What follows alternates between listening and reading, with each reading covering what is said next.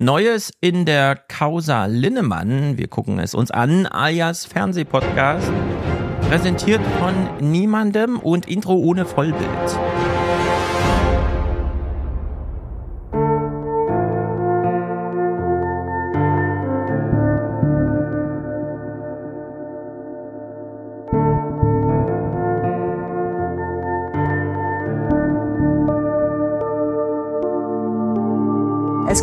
Hitze aus Südwesten und nach der Hitze, die wird nämlich so 38, 39 Grad am Oberrhein bringen und in Deutschland verbreitet Temperaturen um oder knapp über 35 Grad und dann kommt gegen Abend eben die Abkühlung mit Schauern und Gewittern. Die letzte Woche soll die weltweit heißeste erste Juliwoche seit Beginn der Wetteraufzeichnungen gewesen sein. Und diese Woche geht so weiter. Und da sind durchaus Temperaturen in der Spitze von 40 bis 45, örtlich vielleicht 46 oder 47 Grad. Schauen Sie sich das mal an. Das ist eine Entwicklung jenseits aller Jahre zuvor. Das sind hier die Abweichungen vom Mittelwert von 1991 bis 2020. Das ist eine disruptive Veränderung. Und da macht man sich als Meteorologe große Gedanken. Das ist das eine. Aber in einen Flughafen einzudringen, kann geahndet werden als Hausfriedensbruch, ist also eine kriminelle Tat. Ist das noch friedlicher Protest? Also kriminell ist ja erstmal eine Bewertung, das müssen am Ende die Gerichte entscheiden. Und da haben wir noch keinen Gerichtsbeschluss vorliegen, aber wo wir einen Gerichtsbeschluss vorliegen haben, das ist vom Bundesverfassungsgericht und zwar, dass die Bundesregierung gerade die Klimaschutzgesetze bricht.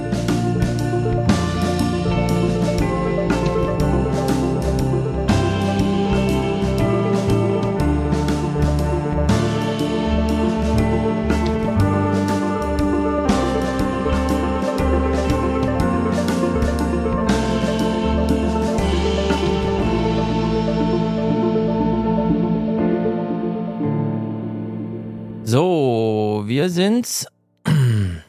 Wir haben gehört im Intro, es ist heiß. Ich weiß, in Berlin war es heiß. Ich war ja da. In Frankfurt ist es auch ein bisschen warm. Mhm. Und Bei das euch ist immer so Intro. drückend. Ha? Bei euch ist immer so drückend, so schwül. Bei uns Ähm, ist ja Sahara. Also so trockene Hitze. Ja, jetzt wo du sagst, das stimmt sogar ein bisschen. Wobei es natürlich ein bisschen geregnet hat am Samstag. Und äh, das Intro lief aber irgendwie nicht so ganz mit 30 Frames pro Sekunde durch, oder? Also es liegt wahrscheinlich nicht nur an der Hitze. Ja, aber das läuft bei mir nie sauber durch. Aber das ist okay. Ich kann Also ich summe die Musik in Gedanken mit und wenn ich was auf, aufschnappe, ist okay. So mies ist es. Oh Gott. Ja, aber ist nicht schlimm. Ich habe immer das Gefühl, das ist der Anfang von diesem Podcast. Der muss auch immer erstmal so ein bisschen warm werden. Und solange es irgendwie bei den Leuten da draußen gut ankommt, ist mir das sehr wurscht. Ja.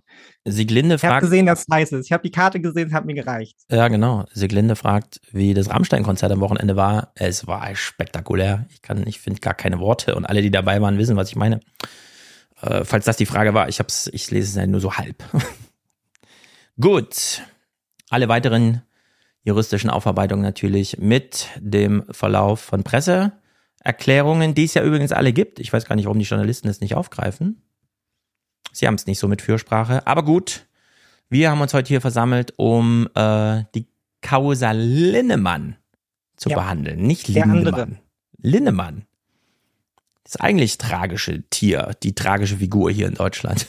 Zumindest mit weit größerem Impact. Ja. Das auch. Das auch. Mm, Wir haben es uns alle nicht gewünscht, aber der Impact von Carsten Linnemann ist da. Weshalb wir das äh, kurz durchgehen und uns auch nicht zu lange mit allem aufhalten, aber die paar Sachen müssen wir dann doch gucken. Mm. Äh, ich sehe, die, der erste Clip ist schon mal eine Kurzmeldung nur. Ach ja. Also es geht Mhm. gleich ganz lustig los. Zwei Kurzmeldungen in einem Clip von mir, ungeschnitten, sondern äh, genauso gesendet, wie man es auch am 11. hintereinander weg äh, senden musste. Gewissermaßen im Schatten der Weltpolitik gab es bei der CDU Heute ein kleines Erdbeben, anders formuliert eine überraschende Personalentscheidung. Damit beginnen bei dir die Nachrichten, Heinz. Der CDU-Chef Merz wechselt nach gut eineinhalb Jahren der Generalsekretär aus. Mario Chaya und Merz hätten sich heute einvernehmlich darauf verständigt, ihre Zusammenarbeit an der Parteispitze zu beenden, teilte die CDU mit. Nachfolger soll demnach Carsten Linnemann werden, Bundestagsabgeordneter und Chef der Grundsatzkommission der CDU. Merz werde morgen dem CDU-Präsidium und Bundesvorstand vorschlagen, Linnemann zum kommissarischen Generalsekretär zu bestellen. Noch eine Meldung zur CDU. Der wegen umstrittener Äußerungen in der Kritik stehende Ex-Verfassungsschutzpräsident Maaßen kann nach der Entscheidung eines Kreisparteigerichts in Thüringen in der CDU bleiben. Wie. Maaßen mitteilte, sei das Parteiausschlussverfahren abgelehnt worden. Und die Anordnung, ihm seine Mitgliedsrechte zu entziehen, sei aufgehoben worden. So, wie ist das gemeint? Saßen die bei der CDU zusammen und dann hat der März in die Runde geworfen, morgen haben die schon mal durchblicken lassen, äh, wird Maaßen entschuldigt. Wir brauchen eine andere Nachrichtenmeldung. Was könnten wir tun? Chaya entlassen. Haben sie Chaya gefragt, bist du einverstanden? Können wir gerne einvernehmlich machen. Dann ist die Nachrichtenlage einvernehmlich. Beide gleichzeitig sind in den Raum gekommen mit derselben Idee. Das heißt es ja bei einvernehmlich. Ne? Ja. Chai hatte auch an dem Tag die Idee, du, ich habe gar keinen Bock ja. mehr und März und so. Ah, das trifft sich total gut, weil ich wollte dich eh gerade austauschen. Man fiel sich in die Arme, alle waren glücklich. Ja. Genau so ist es abgelaufen. So sollen wir uns das vorstellen. Also es ist wirklich so schräg.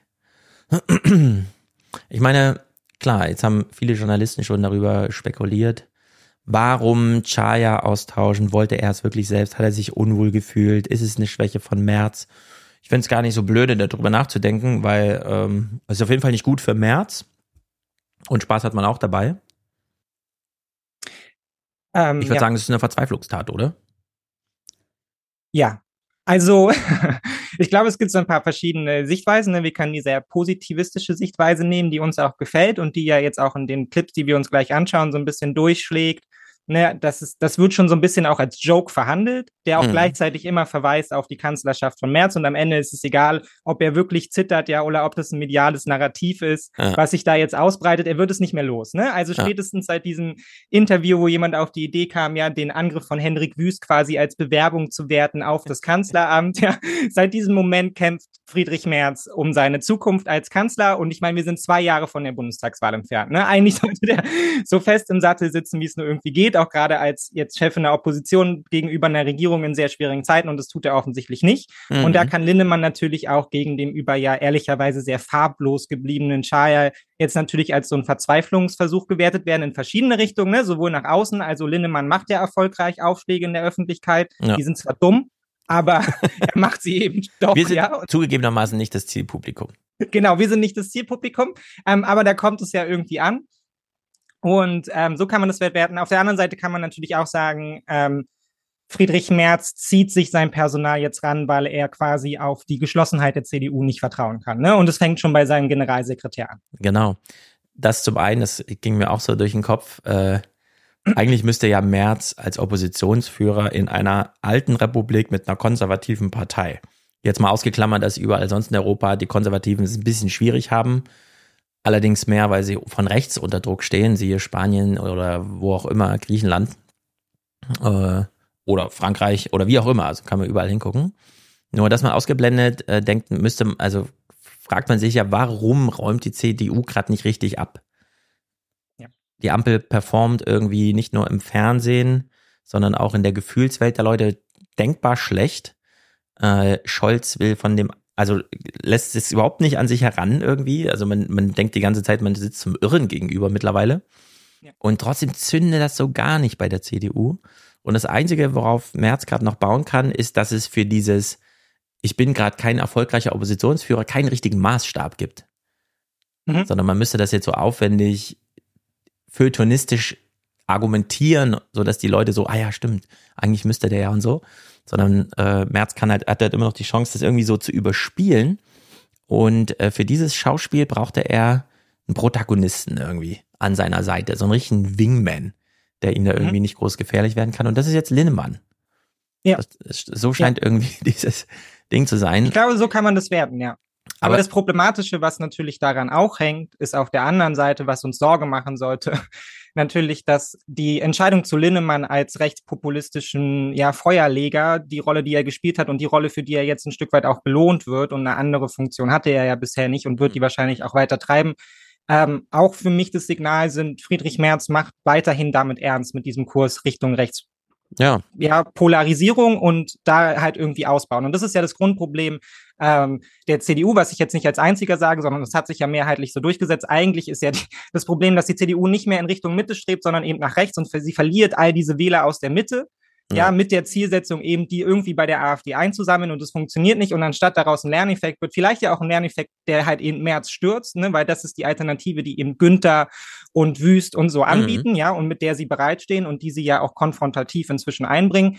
Demgegenüber steht halt eben weiterhin März mit diesem rechtsdrehenden, wir müssen Profil gewinnen. Ja. Und das ist, das ist die Linnemann-Wahl. Die Linnemann-Wahl ist, wir drehen weiter nach rechts, wir versuchen weiter Profil zu gewinnen, auch wenn da kein Profil zu gewinnen ist. Und daran liegt ja sowohl die Hoffnung, dass die CDU damit brachial scheitern wird, Hm. als auf der, und Friedrich Merz, wahrscheinlich noch bevor er Kanzler wird, und auf der anderen Seite aber natürlich auch, dass es die AfD stärken kann und generell die Polarisierung dadurch einfach zunimmt, Ja. weil die Mitte halt eben von der CDU nicht abgedeckt wird, sondern vor allem der rechte Rand und dann gehen die Leute zum Original. Ja, das Die- ist vor allem so verrückt. Du hast ja die Szene vorhin beschrieben.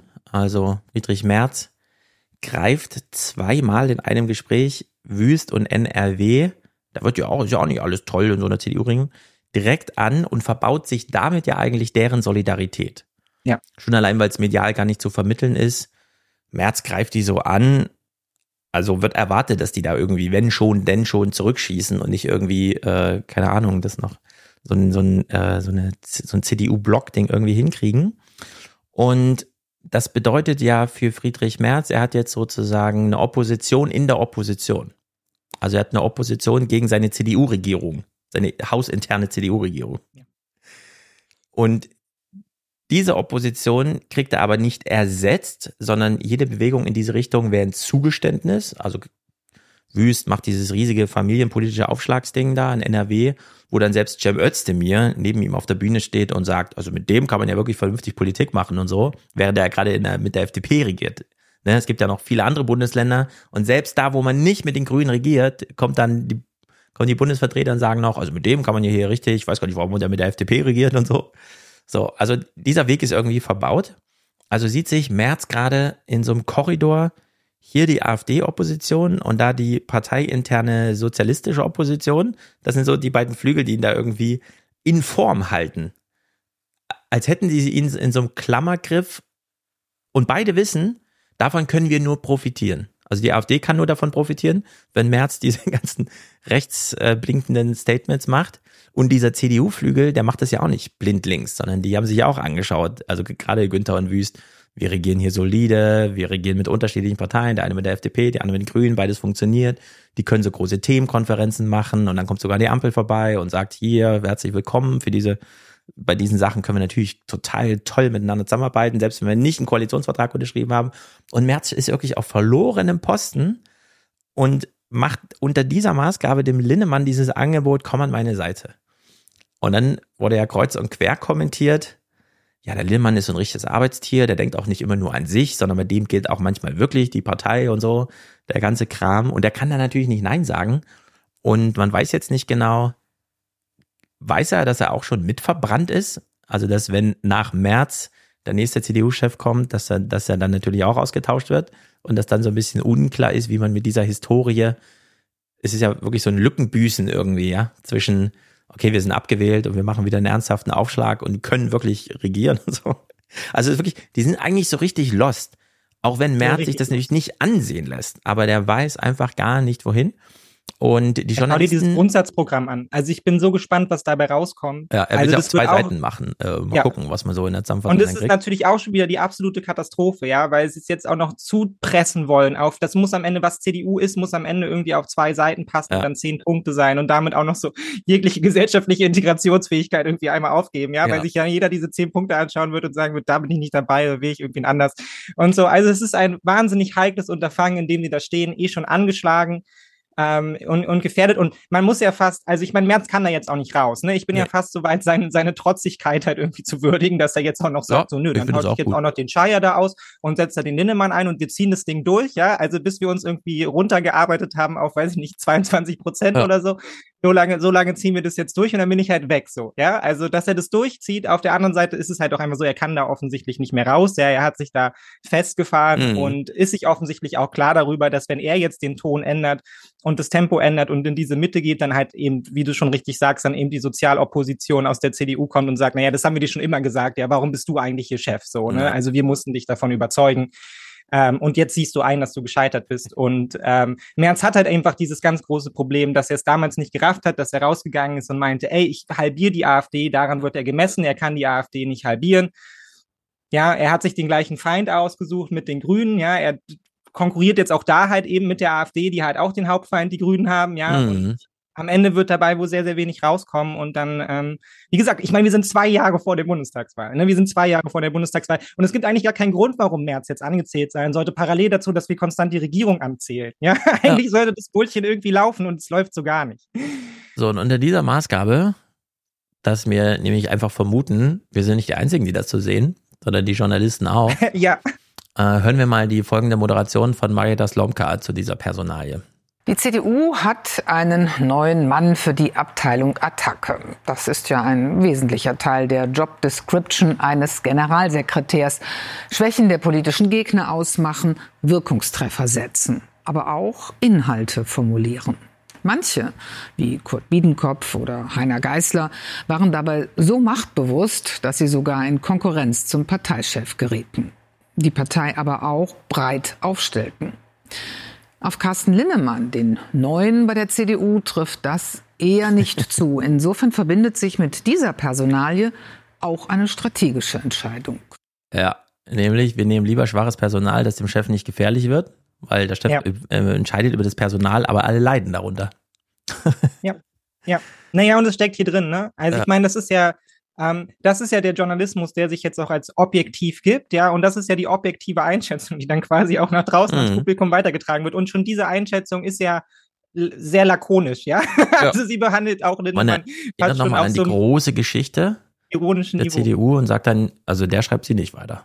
Er nicht. Ja, ja, genau. Also Und ich meine, so willst du natürlich nicht dastehen und das hat sich die CDU irgendwie selber eingebrockt. Und insofern, wie gesagt, ist es eigentlich auch egal, ob ähm, wie stabil Merz jetzt wirklich in der CDU steht. Das wird einfach Auswirkungen haben. Ja, wenn mhm. dieses Narrativ werden wir jetzt immer weiter ausbreiten. Es ist jetzt da, es war eine Frage der Zeit, bis es kommt. Jetzt ist es da und in jeder Anmoderation, in jedem Gespräch über die CDU ist das eigentlich die konstante Frage, die jetzt im Hintergrund steht, nämlich nicht, was ist das Grundsatzprogramm der CDU oder so, sondern was ist mit Friedrich Merz, was ja. ist seine Rolle und, und schafft er es quasi bis zum, bis zum Kanzleramt oder vor allem quasi schon bis in die Wahl davor. Mhm. Ähm, und wenn wir jetzt damit anfangen, würde ich sagen, nein. Genau. Ja, oder es wird für ihn halt auch in der Wahl dann einfach ein ganz großes Problem. Die Fragen werden sich spätestens dann stellen, wenn alle zurückgucken auf die Bilanz und sagen, ja, okay, wir haben jetzt zwei Jahre lang darüber gesprochen, ob du es schaffen kannst. Ja, das ist jetzt nicht der richtige Zeitpunkt, um es zu beweisen, sondern wir brauchen jetzt eigentlich eine stabile Figur, wo uns allen klar ist, ja, die kann es schaffen und die sollte es schaffen. So. Ja, und genau also, so spitzt es dann äh, Mioska auch zu. Doch dass Lindemann so plötzlich berufen wurde, das lässt vermuten, dass auch der Chef an seiner Seite Sorge hat, Profil und Schärfe zu verlieren und vielleicht auch Sorge vor einem aufkeimenden Machtkampf in der Partei. Was man sich ja noch nicht so richtig vorstellen kann, ist das Wahljahr 2024. Dreimal im Osten eine Landtagswahl und dreimal die CDU hinter der AfD. Das muss man erstmal durchstehen, um dann Anspruch auf einen Kanzleramtsposten, Kanzlerkandidatenposten zu haben. also ich glaube, das geht nicht. Äh, ich halte das für unmöglich. Die CDU könne sich allerhöchstens in so eine, das hat der Merkel dann auch perfektioniert, Alternativlosigkeit flüchten. Aber Merz hat jetzt, ähm, sagen wir mal so, Merkel hat alle immer weggebissen. Irgendwann war Roland Koch nicht mehr da. Irgendwann war Christian Wulff weggelobt. Nur mit Daniel Günther und, Chris, äh, und Henrik Wüst, da, da wird weder jemand weggelobt noch jemand weggebissen. Also das ist, die segeln ja. dann nächstes Jahr einfach durch und sagen, also in unserem Bundesland läuft es nicht so, wie wir das da sehen im Fernsehen. Und Merz muss es aber alles erklären. Mit Linnemann jetzt. Ja. Und Merkel hatte halt bei dieser Strategie ja, sie hatte ja immer die Stimmen im Rücken. Ne? Also sie ja. wusste ja, dass sie das Leben der CDU ausmacht und Friedrich Merz tut es offensichtlich nicht, sondern Friedrich Merz verwaltet den Untergang. Ne? Und das kann ja nicht die Lösung sein, auf die man dann irgendwie stolz zurückblickt. Und ich glaube auch, dass diese, dass diese Landtagswahlen, und das merkt man ja auch, und da tut einem ja in Teilen die CDU auch manchmal fast leid, ja, weil sie jetzt natürlich Natürlich steht sie im Mittelpunkt, ja, wenn wir darüber reden, dass die AfD da stärkt, als halt eben ehemals mhm. stärkste Kraft in vielen dieser Bundesländer. Ähm, und sie finden kein Verhältnis dazu und sie werden da höchstwahrscheinlich krachend scheitern. Und daran sind sie jetzt inzwischen auch selbst mitverantwortlich, weil sie eben AfD-Politik machen, ja, ja, und das die Motivation bei dieser Wählerschaft eben noch nach oben treiben. Ähm, und das zu überleben wird sicherlich schwierig für einen Kandidaten Merz, der sich eben so darauf eingeschworen hat, ähm, die AfD zu reduzieren. Und wenn man dann in den Landtagswahlen sieht, dass das Ergebnis letztendlich nach dieser Periode März genau das Gegenteil von dem ist, dann wird sich das an den Boden mhm. niederschlagen.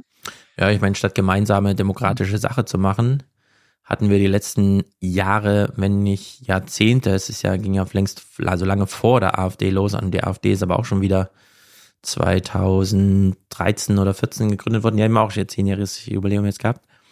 Äh, wenn man demokratische Parteienpolitik so praktiziert, dass man selber Abstriche entgegen annimmt, hinnimmt, in der Hoffnung, dass die anderen aber mehr verlieren. Ja. Also dann, die SPD hätte sich um ihre Arbeiterschaft kümmern müssen und ist stattdessen in dieses amerikanische, wir sind einfach die Democrats, so. Mhm. Das mit dem Sozialdemokraten vergessen wir einfach. Und die Christdemokraten verkaufen sich so als die letzten Behüter von allem, das Abendland und so. Wenn man da keine ordentliche Aufgabenteilung macht und sich die Bälle zuspielt, sondern einfach nur, dann verlieren halt beide. Und dann gewinnt halt ein Dritter. Und das haben wir jetzt. Von daher würde ich sagen, mir tut keine der Parteien leid, die nächstes Jahr gegen die AfD verliert. Es tut mir einfach um uns alle leid. Aber, ja, ja, ich rede äh, ja auch eher immer so systemisch, ne? Ja. Also genau, also für uns alle tut es uns sehr leid, aber den äh, beiden Parteien, äh, denen sollte man die Vorwürfe machen dafür. Nee, natürlich, sie sind dafür selber schuld. Und ich meine, man sieht es ja auch, und das äh, retweete ich ja auch sehr viel, man sieht ja auch bedauerlicherweise, was eben ähm, diese Öffnung nach rechts eben von oben bedeutet für eine Partei in ihren unteren Segmenten. Ne? Dadurch, dass Merz eben nach außen getreten ist und meinte, er kann jetzt hier auf Randale machen und offensichtlich mhm. damit auch so das Signal gab an alle in den unteren Segmenten, in den Landesregierungen und weiter darunter, halt irgendwie, ihr macht jetzt auch Randale. Und man sieht, was aus dieser Randale wird. Ja, ja tagtäglich auf Twitter, wo irgendwelche Parlamentarier ja aus irgendwelchen Landesparlamenten von der CDU Sachen raushauen, ja, die hat man im Leben noch nicht gehört. Die sich ah. jetzt alle trauen, damit nach außen zu kommen, die sich jetzt auch trauen, ja offen von ihren Sympathien zu, ähm, weiß ich nicht, rechtspopulistischen Bündnissen und so zu sprechen und solche Sachen. Du kriegst sie nicht mehr eingefangen. Du kriegst mhm. sie nicht mhm. mehr eingefangen, auch nicht innerhalb der CDU. Und äh, das ist einfach ein Problem, so, weil es fällt auch im Zweifel zwei Leuten außerhalb von Twitter auf, ja. ja, irgendwann, ja, weil irgendwann machen solche Sachen halt eben auch Schlagzeilen. Ähm, genau. wenn du nicht in der Lage bist, dein Personal da irgendwie zu disziplinieren. Und Merz ist offensichtlich nicht in der Lage, sein Personal zu disziplinieren. Nee, gar nicht. Und auf der Sachebene sind wir halt schon längst abgeschmiert. Ich meine, ja, das eine dreiprozentige Mindest, äh, Mindestlohnerhöhung bei einer zehn Prozent Inflation ist keine Respektspolitik, für die man sich feiert. Und im Osten irgendwie als CDU die Heizungsstasi auszurufen, vor der man warnt, dann hat man halt den Salat. Äh, es ist nur wieder ein bisschen blöde, dass die westdeutsche Arroganz natürlich ist. Naja, wir haben ja nur die Ostländer geopfert. Weißt du? Ja. Man geht so durch die Wahl durch und denkt, ja gut, dann haben halt jetzt in Thüringen, Sachsen-Anhalt und Sachsen die AfD die stärkste äh, Kraft im Parlament. Aber das ist uns ja egal, weil wir vergessen es ist einfach wieder fünf Jahre lang. Und das ist halt, finde ich, ein echtes Problem, weil damit bürdet man den in der Mehrheit ja nicht so denkenden Ossis das als Problem auf. Und das ja. äh, und lässt sie ja, einfach ja, im Stich. Klar, und es ist natürlich auch Normalisierung. Also das darf man ja auch nicht vergessen, man normalisiert ja damit auch ein systemisches Problem. Also man so, normalisiert damit eine Lage, die dann in vielen Bundesländern genauso aussieht wie die in Frankreich, mhm. ja, auf die wir alle blicken und sagen, bloß nicht. Ja, und Gott sei Dank ist das deutsche System anders. Und Gott sei Dank sind wir dem bisher entrungen. Und ähm, das wird Auswirkungen haben. Also wenn die AfD es schafft, ähm, die stärkste Kraft zu werden, äh, in einzelnen Bundesländern, ähm, dann geht damit auch ein anderer Legitimitätsanspruch einher. Ja, ja? den wird sie behaupten und es wird schwer sein, sich. Und allein über den Bundesrat, egal, ja. ob sie da dann in Regierungen oder gegen alle Opposition ja. machen. Ja. Es Naja. ist halt leider so, dass jedes Prozent ist halt einfach zu viel, ne? weil Mhm. jedes Prozent ähm, kriecht halt hinein in die Institutionen und jedes Prozent sorgt im Zweifelsfall dafür, dass halt irgendwie Funktionen an bestimmten Schlüsselorten und so anders besetzt werden können Ja. und so, dass Gelder anders verteilt werden. Ähm, und deshalb ist es natürlich, kann uns das nicht egal sein, wenn auch die Ostbundesländer, gerade weil wir eben auch als föderales System ja Ja. eben irgendwie versuchen müssen, alles im Fluss zu halten, da jetzt so abrutschen. Und es bräuchte eine politische Antwort, ähm, die aber offensichtlich gerade nicht da ist. Ja, das ist fast so eine Lage wie in Amerika. Da kommt dann Corona und alle wollen eigentlich in einem Strang ziehen und dann sagt ein Gouverneur für ein Viertel des Landes, ne, Ja. ich mache Opposition. Naja, im Fernsehen machen sie sich jedenfalls sehr lustig über Lindemann, die erste O-Ton-Collage und wir haben ja auf Twitter gesehen, er hat ja eine sehr energische, fast schon überenergische Antrittsrede da gehalten und so. Im Fernsehen ist Folgendes übrig geblieben. Sofort, sofort, sofort. Ich muss jetzt an die Arbeit. Es wird hart. Der Neue steht unter Strom. Am Ende des Tages möchte ich meinen Beitrag leisten, dass es wieder eine CDU gibt, wo die Menschen genau wissen, wofür die CDU steht und wofür nicht. Dafür brauche ich nicht zu anderen Parteien schauen, sondern dafür braucht es CDU pur. Was ist 100% CDU? So, CDU pur. Hier sieht man schon, er muss nicht zu anderen Parteien schauen. Nee, das sowieso nicht. Er muss intern schauen, dass er die Hoheit darüber hat, was CDU pur ist und was NRW und äh, Schleswig-Holstein machen, dass das was anderes ist. ja. Und diese Reklamation ist natürlich, naja, Naja, und hier steckt ja auch Man schon wieder drin, dass man, äh, dass man Linnemann ja auch in der Berliner Blase offensichtlich als Kasper wahrnimmt. Ne? Also so Mhm. wie wir jetzt hier eben auch, ne? da wird dann halt auch einfach ganz locker das so zusammengeschnitten auf seine, auf sein Schlagwort sofort. Also das würde man sich vielleicht bei anderen PolitikerInnen so auch nicht trauen. Und ich finde Linnemann, und das, das ist ein ganz grundsätzliches Problem, ja. Die Deutschen können sich immer nicht so richtig entscheiden, wollen sie jetzt authentische PolitikerInnen oder nicht. Ja, und Ja. ganz oft hat man das Gefühl, sie streben so nach dem unauthentisch Authentischen. Ne? Die sollen halt langweilig sein, aber das in einer authentischen Form. Aber im Bestfall blitzt ja dann in manchen Momenten doch so eine Menschlichkeit raus, ja, mit der man dann irgendwie umgehen kann. Also quasi nicht wie dann eben bei ähm, bei der CDU damals, ja, dass dann eben gelacht wird im Fall der Flutkatastrophe, sondern halt irgendwie Mhm. das Zwinkern von Angela Merkel an der richtigen Stelle, das Lächeln von, Ja. von Olaf Scholz an der richtigen Stelle oder solche Sachen, das bewegt sich. Und ich finde, bei Lindemann merkt man einfach so, das ist die unauthentischste Person, die man sich vorstellen kann. Ne? Er spielt da wirklich nur die Rolle und diese Rolle ist so offensichtlich für alle, so wie er redet, sein ganzer Sprachduktus, seine ganze, seine ganzen Allüren und so, das ist alles einfach so künstlich, das ist so Mhm. dahingefaked, dass ich ihn Ah ja, auch so aus so einer, aus so einer menschlichen Perspektive. Da kann jetzt sein, dass die ganzen, dass, dass die Omis da draußen das anders wahrnehmen als ich, ja, und Ja. sagen, das ist der optimale Schwiegersohn, aber ich finde ihn halt auch noch so wahnsinnig ungeeignet in dieser Rolle, weil, finde ich, immer klar wird, dass er hier so ein Politiktheater spielt, ja, dass nichts davon Genau. eigentlich Und das, Fundament hat, sondern halt einfach so dahin gelabert wird. Genau, und das Argument zieht vor allem, weil ich glaube, da braucht man nicht so eine Analyse für, sondern das kann man doch fühlen zu Hause. Gerade nach diesem ein Jahr Wahlkampf, zwei Jahre Regierung mit Robert Habeck und dann dieser große Lobgesang auf den Zweifel, auch mal hier Probleme eingestehen, was auch immer. Und jetzt plötzlich kriegen wir genau das Gegenangebot von der CDU. Und ich würde auch sagen, das ist so eine Wette, die geht eigentlich nicht mehr auf. Also den, äh, den Robert Habeck, wie auch immer, Authentizitätsmaßstab kriegt man nicht wieder zurückgefahren auf Carsten Lindemann. Nee, das glaube ich halt auch nicht. Also, Er ist ja irgendwie so richtig aus der Zeit gefallen, aber passt ja, zu Merz. Merz ist ja auch total aus der Zeit gefallen. Wir haben ja, Ja, so einen voll. alten und einen jungen CDUler, die komplett äh, anachronistisch irgendwie versuchen, uns ein A für ein O zu verkaufen. Also es ist wirklich sehr skurril, das so zu sehen. Und äh, Lindemann ist jetzt im Gespräch bei Mioska und sie macht sich auch gleich mal über ihn lustig.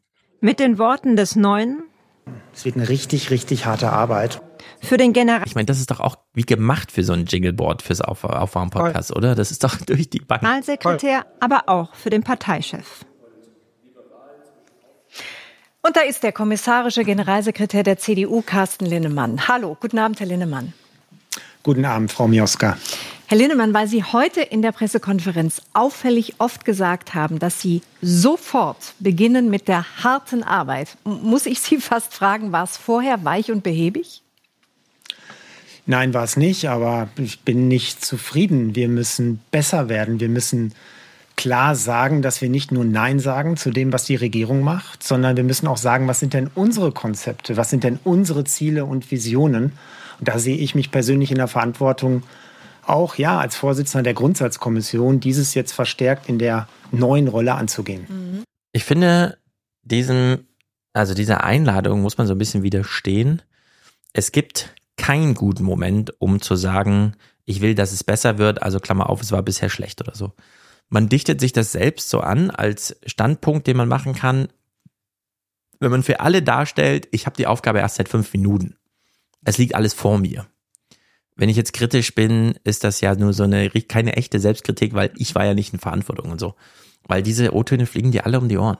Das, äh, da ja. musst du nur einen Monat warten, dann kommt der nächste und sagt, ich finde, das soll mal besser werden. Äh, so wie Merz damals da stand, als Merkel noch regiert hat und meinte, äh, das, wie die GroKo agiert, ist grottenschlecht und so. Ja. ist einfach, die, diese Momente, die werden immer so genutzt medial, aber die gibt's einfach nicht. Weil dann hängt man sich so einen Makler an, den man nicht wieder los wird, oder das einen dann als Kritik von außen wieder einholt. Ja, ja, klar. Die nächste Frage ist ja dann, was haben sie besser gemacht? Ne? Oh, was, was ist, wenn Wüst jetzt irgendwie, äh, nächstes Jahr ist so die erste Landtagswahl rum, die anderen beiden drohen und dann steht Wüst so da, wird um eine Einschätzung gebeten und sagt, ich möchte, dass das besser wird. Also genau in diesem Wortlaut hier. Ja. Und dann ist ganz klar, an wen, auf wen das gewünscht ist, wem da die Schuld in die Schuhe geschoben wird. Also, Lindemann, es ist alles nach Drehbuch, aber das Drehbuch ist auch scheiße. ja. Ja, ja, aber das Drehbuch spricht halt eben für den äh, zunehmend luftleeren Raum. In dem ja, und luftleer ist genau das richtige Stichwort. Wir hören jetzt mal, über welches Thema Sie, Klammer auf, nicht, Klammer zu, reden. Daniel Günther, der Ministerpräsident aus Schleswig-Holstein, ist nämlich der Meinung, die CDU-Spitze sollte weniger über solche Nebensächlichkeiten wie das angebliche Gendern in Nachrichtensendungen reden, sondern über wirklich wichtige Dinge. Hat er recht? Ich finde auch, dass das eine Nebensächlichkeit ist, mhm. dass die Menschen sich zwar zum Teil darüber sehr aufregen, aber ich finde, eine Volkspartei wie die CDU muss sich auf die Kernthemen konzentrieren, auf die Lebensrealität der Menschen, die Entkopplung der aktuellen Regierung, dieser Ampelregierung zur Lebenswirklichkeit der ganz normalen Leute, die ist so groß, dass wir eine mit denen er immer so zusammen leidet irgendwie. Wollen die denn so oh, sich, oh. also verstehen die sich auch alle als Opfer? Ja. Ist er irgendwie so der Opfervertreter oder was? Das hat den Linken auch nicht gut getan, immer nur so zu tun, als nee, wäre nur für die Opfer auch. da. Ich hasse auch diese Ansprache, so die ja. normalen Menschen. Aber die Opfer irgendwann gesagt, ich bin gar kein Opfer, ich will die jetzt ja. nicht. Ich war letzte Woche, bin ich noch mit meinem Mercedes durch ein Dorf gefahren, da habe ich ein paar Menschen gesehen und sie müssten sich die mal anschauen, diese mhm. ganz normalen Menschen. Habe ich mich an die Fensterscheibe gestellt, habe reingeschaut in ihre erbärmlichen Küchen und habe mir gedacht, für die Menschen müssen wir da sein. Ja, es ist das Gleiche wie dieses, es ist es Würde für diese Menschen. Also ja, ich weiß nicht, meine Ansprache ist es nicht, ja. Also, also Lindemann macht ja wirklich Leute. ja, methodisch Aber einfach so Fehler irgendwie. Diese Ampelregierung zur Lebenswirklichkeit der ganz normalen Leute, die ist so groß, dass wir eine Politikverdrossenheit haben. Und deswegen müssen wir als CDU dagegenhalten. Und das schaffen wir nur, wenn wir uns wirklich mit der Lebensrealität beschäftigen mhm. und nicht mit, ja, nur Berlin-Mitte-Themen. und Nebensächlichkeiten zu unserer Ehrenrettung muss ich sagen, wir gendern hier nicht. Und ich glaube, es gibt auch keine andere öffentlich-rechtliche Nachrichtensendung, in der das getan wird. Aber so, zu ihrer Ehrenrettung. Also rettet man die Ehre, wenn man sagt, wir gendern nicht? Verliert man Ehre, wenn man gendert? Ja, ja. Dann Außerdem immer wieder der Hinweis, und den halte ich auch für super wichtig, man kann ja nicht nicht gendern, sondern man gendert entweder nur maskulin oder eben inklusiv. Das ist ja die Frage. Und nicht gender ich oder nicht, sondern gender ich rein maskulin, so wie bisher, gibt's für mich nur die männliche Form oder auch noch andere.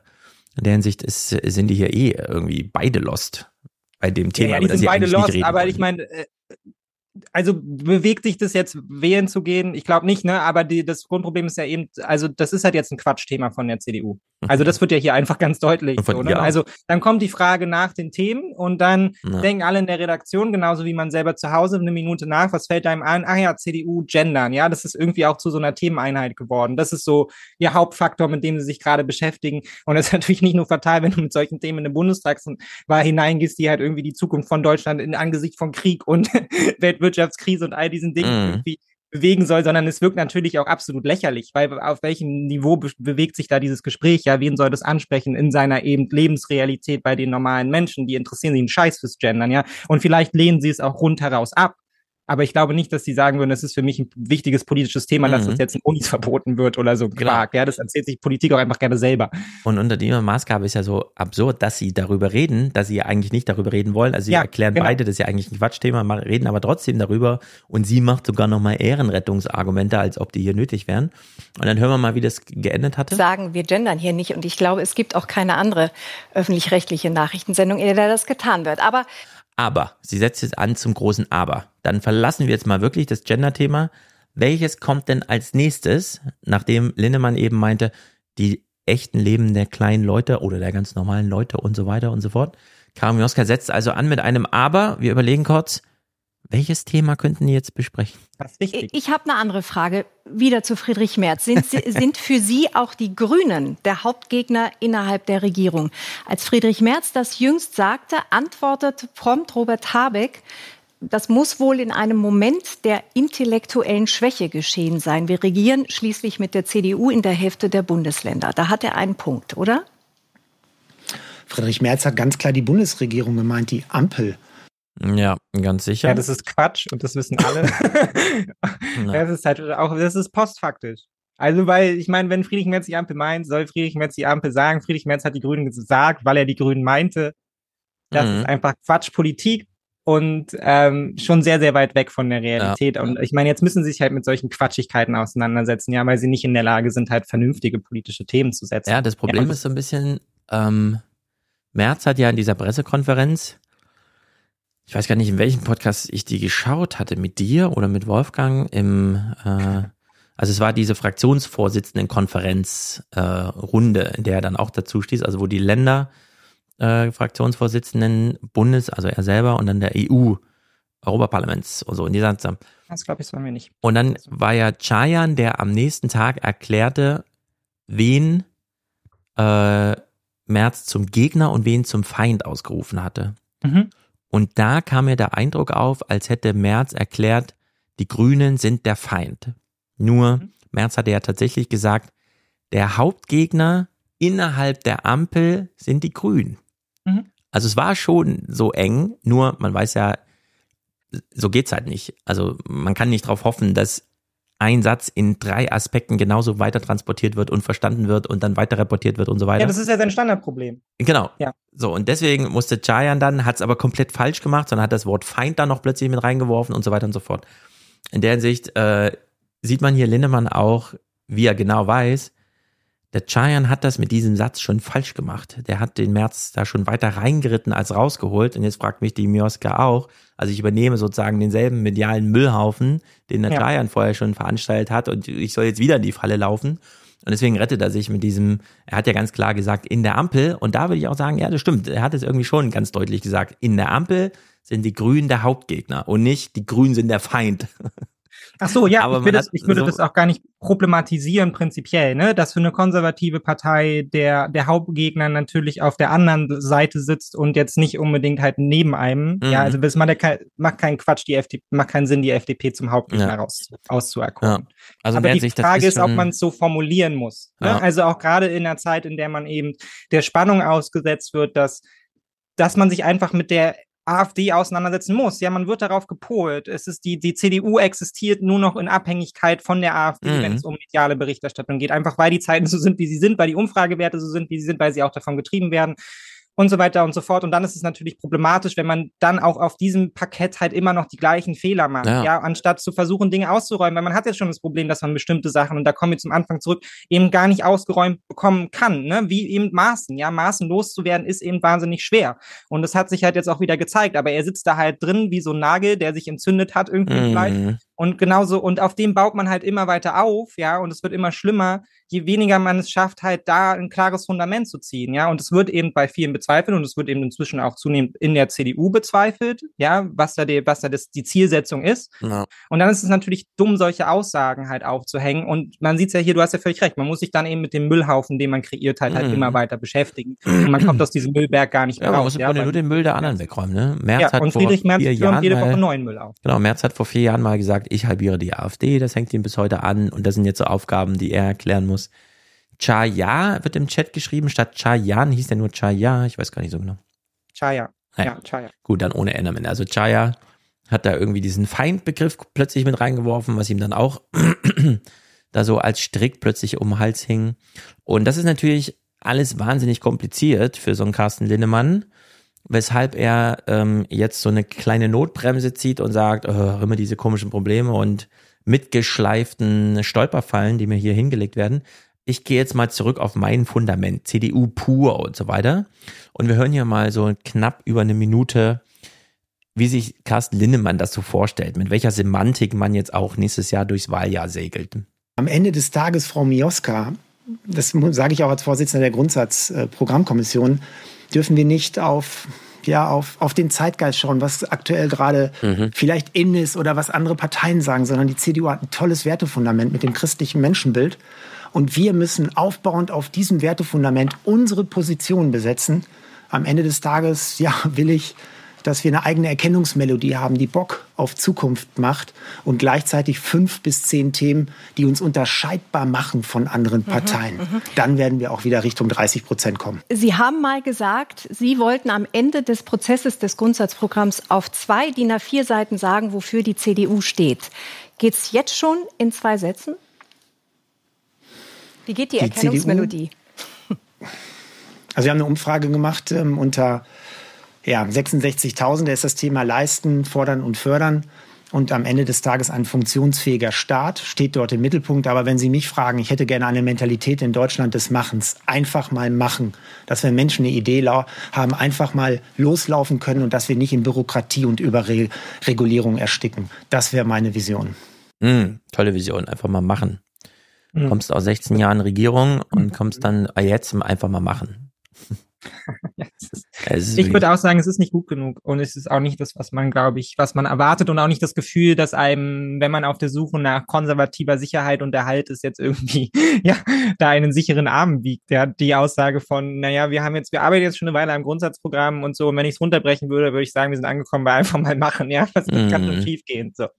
Das ist einfach nicht gut genug. Ja. Das ist einfach nicht gut genug und das ist auch, das, da ist man halt eben auch wahnsinnig weit weg von dem Anspruch CDU, den man schon mal hatte, was höchstwahrscheinlich auch daran liegt, dass man sich eben auf die Rechtsprofilierung eingelassen hat. Ja, man wollte ja nicht mehr Mitte-Volkspartei sein und Grüne und SPD irgendwie da einbinden, ja, und dann, dann daraus regieren, ja, als quasi der größte Block in Deutschland. Vielleicht vielleicht unpräzise, ja, aber zumindest immer an der Macht nehmen. Man wollte sich ja nach rechts profilieren und jetzt ist man angekommen bei einfach mal machen, anstatt quasi das Fundament, auf dem man mal aufgebaut hat, von wir sind die Wirtschaftspartei, ja, wir sind der Klotz, der, der wir sind der Motor, der die, die Politik hier zieht irgendwie, statt den Klotz halt irgendwie auf dem mhm. aufzubauen, äh, fällt man jetzt halt zurück in so komische ja. Profilierungskack und halt in Aussagen wie, ja, wir müssen halt einfach mal machen. Ja, Nicole schreibt im Chat, äh, einfach mal machen, könnte auch von Hornbach sein, genau. Man hört so ihn und dann denkt man so, dann kommt dieser Yippie ja, ja, Yippie äh, alte Männerchor oder so. Stattdessen, ich will es aber nicht übertreiben, es ist nur so als Spielzeug steht's hier mit rum. Nun gut, lassen wir den, die Causa Linnemann mal machen. Mhm. Es gibt Nachträge zum Heizungshammer. Es ist ein Gesetz, das noch nicht verabschiedet ist. Es ist in der Sommerpause und wird danach wahrscheinlich so weiterhin kurz und klein geschlagen wie vorher schon. Wir haben ja beim letzten Mal schon darüber gesprochen, dass im Grunde nichts mehr dran ist, weil 100.000 Neubauten im Jahr bei einer Million renovierter Bestandsbauten, die alle nicht mehr im Gesetz vorkommen. Also das Gesetz ist sozusagen neunmal dezimiert worden. Was umso bitterer ist, wenn man sich überlegt, dass wir die progressivste Regierung auf der Welt sind. ja. Also damit hat Adam Tooze, äh, fällt dir noch irgendeine andere ein? Nee, ne? Ähm, ich habe auch drüber nachgedacht. Ich habe dann, ähm, ich habe dann an Kanada oder so gedacht, aber ich bin aus dem Schluss gekommen, das ist ja Quatsch. Also zumindest, wenn man jetzt progressiv mal auf die Klimapolitik bezieht, ähm, dann fällt einem wenig anderes ein, ja.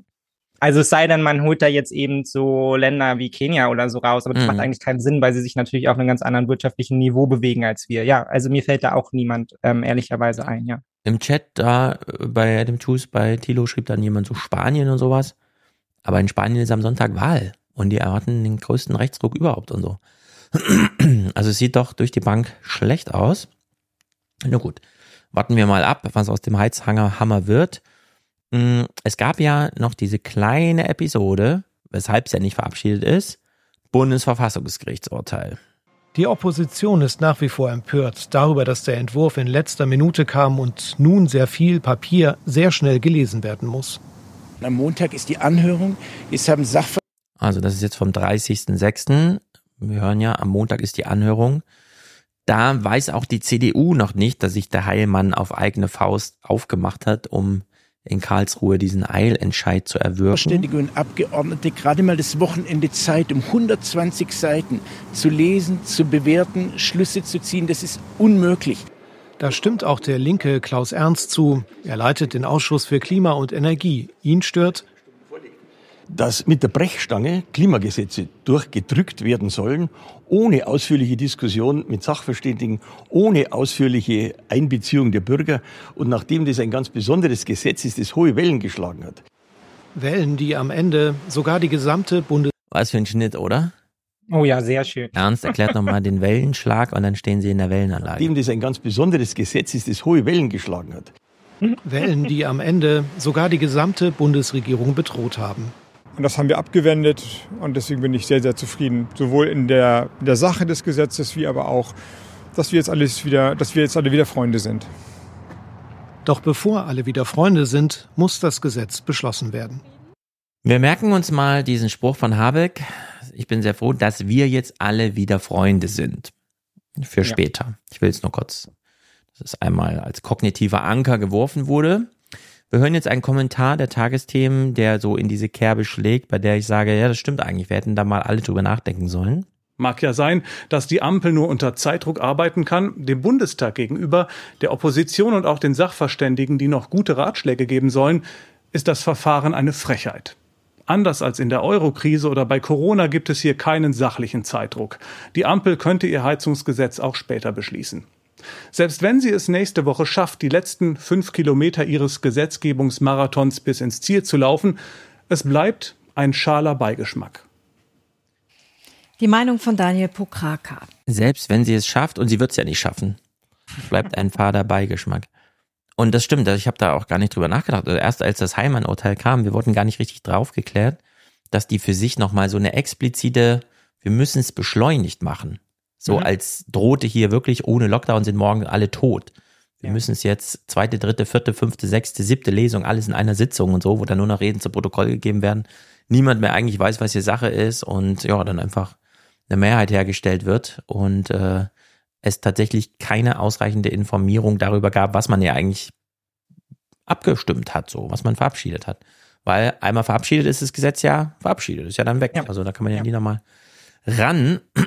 Das Heute-Journal ähnliche Berichterstattung, bevor wir dann nach des Bundesverfassungsgerichtsurteil springen. Das Gesetz soll schon am Montag im Energieausschuss beraten werden. Diesen engen Zeitplan hält die Opposition für eine Missachtung des Parlaments. Es haben Sachverständige und Abgeordnete gerade mal das Wochenende Zeit, um 120 Seiten zu lesen, zu bewerten, Schlüsse zu ziehen. Das ist unmöglich. Die Ampel hält dennoch an ihrem Zeitplan fest, will das Gesetz bis nächsten Freitag beschließen lassen. Sollte es klappen, dürften die hohen politischen Wellen, die Habeck ins Wanken brachten, wohl erstmal kleiner werden. So, also man kann äh, die Journalisten steuern, wie man will. Man muss nur in so einen Wellenkanal gehen und dann ist das das Thema. so wie bei dieser Bundespressekonferenz. Jemand ja, muss großartig, dass wir das beide einfach so verwertet haben. genau, also es ist einfach über dasselbe. So, und dann springen wir aber eine Woche nach vorne. 5. Juli. Ingo informiert uns. Eigentlich sollte es ja jetzt ganz schnell gehen. Nachdem sich vor allem die Grünen und FDP monatelang über die geplante Reform des Gebäudeenergiegesetzes, besser bekannt als Heizungsgesetz, gestritten haben, wollte die Ampel ihren Kompromiss doch noch kurz vor der Sommerpause durch den Bundestag bringen. Die Abstimmung dazu, die war für Freitag geplant, übermorgen.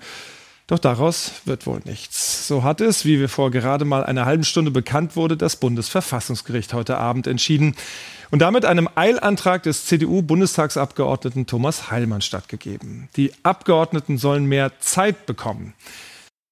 So, Robin Alexander meinte in seinem Podcast Machtwechsel, März lag das Thema natürlich auch auf dem Tisch. Gehen wir damit nach Karlsruhe und er hat sich dagegen entschieden, weil er keine Aussicht auf Erfolg sah und Angst hatte, als Loser dazustehen. Heilmann hat es natürlich durchgekriegt, damit auch gleich eine Einladung zur Lanz und so weiter und so fort. Also ist der große Gewinner. Und wir haben ja eben gehört hier, äh, das wurde vor einer halben Stunde entschieden. Also auch die Journalisten so ein bisschen überrascht, können gar kein richtiges Programm dazu machen, also holen sie sich eine Experteneinschätzung. Und da würde ich sagen, das ist mal gar nicht so schlecht, weil was will man jetzt groß bebildern und einen, einen Film draus machen? Man hört sich halt einfach an, was der Experte dazu sagt und es klingt irgendwie ganz logisch. Also das Bundesverfassungsgericht hat angeordnet, dass die zweite und dritte Lesung dieses Gesetzes nicht in dieser Woche stattfinden darf, sondern später stattfinden muss. Es wird ja hier gestritten um die Rechte von Abgeordneten, sich ausführlich mit so einem Gesetzesprojekt zu beschäftigen, sich zu informieren. Und da hat das Bundesverfassungsgericht nicht abschließend festgestellt, dass diese Rechte verletzt sind, aber diese Verletzung sei zumindest möglich. Und es ist dann in eine Abwägung eingetreten. Ja, man greife hier in das Verfahren des Parlaments Parlaments ein. Aber es sei ja noch möglich, dieses Gesetz auch noch später zu beschließen. Und wenn man das jetzt ganz schnell durchziehe, dann seien diese Rechte der Abgeordneten jedenfalls unwiderruflich davon. So, soweit, so logisch, das ist der Sachstand. Mhm. Jetzt können wir uns aber eine Frage stellen, die im Journalismus irgendwie gar nicht so deutlich rauskam, aber die mir im Zuge dessen dann doch irgendwie unter den Nägeln brannte. Wir haben ja immer diese Konstellation, dass diese Parlamente so Vorsitzende haben. Mhm. Also der Mehrheitsführer des amerikanischen Repräsentantenhaus, Kevin McCarthy, und wir alle wundern uns, 17 Wahlgänge, der ganze Scheiß. Ist das wirklich so bedeutend? Was hat's denn damit auf sich eigentlich, ne? Mhm. Oder dieser ganze große Stress, dieser Ausschussvorsitzenden in den Bundestag, denen ja immer nachgesagt wird, die sind ja alle keine Minister geworden.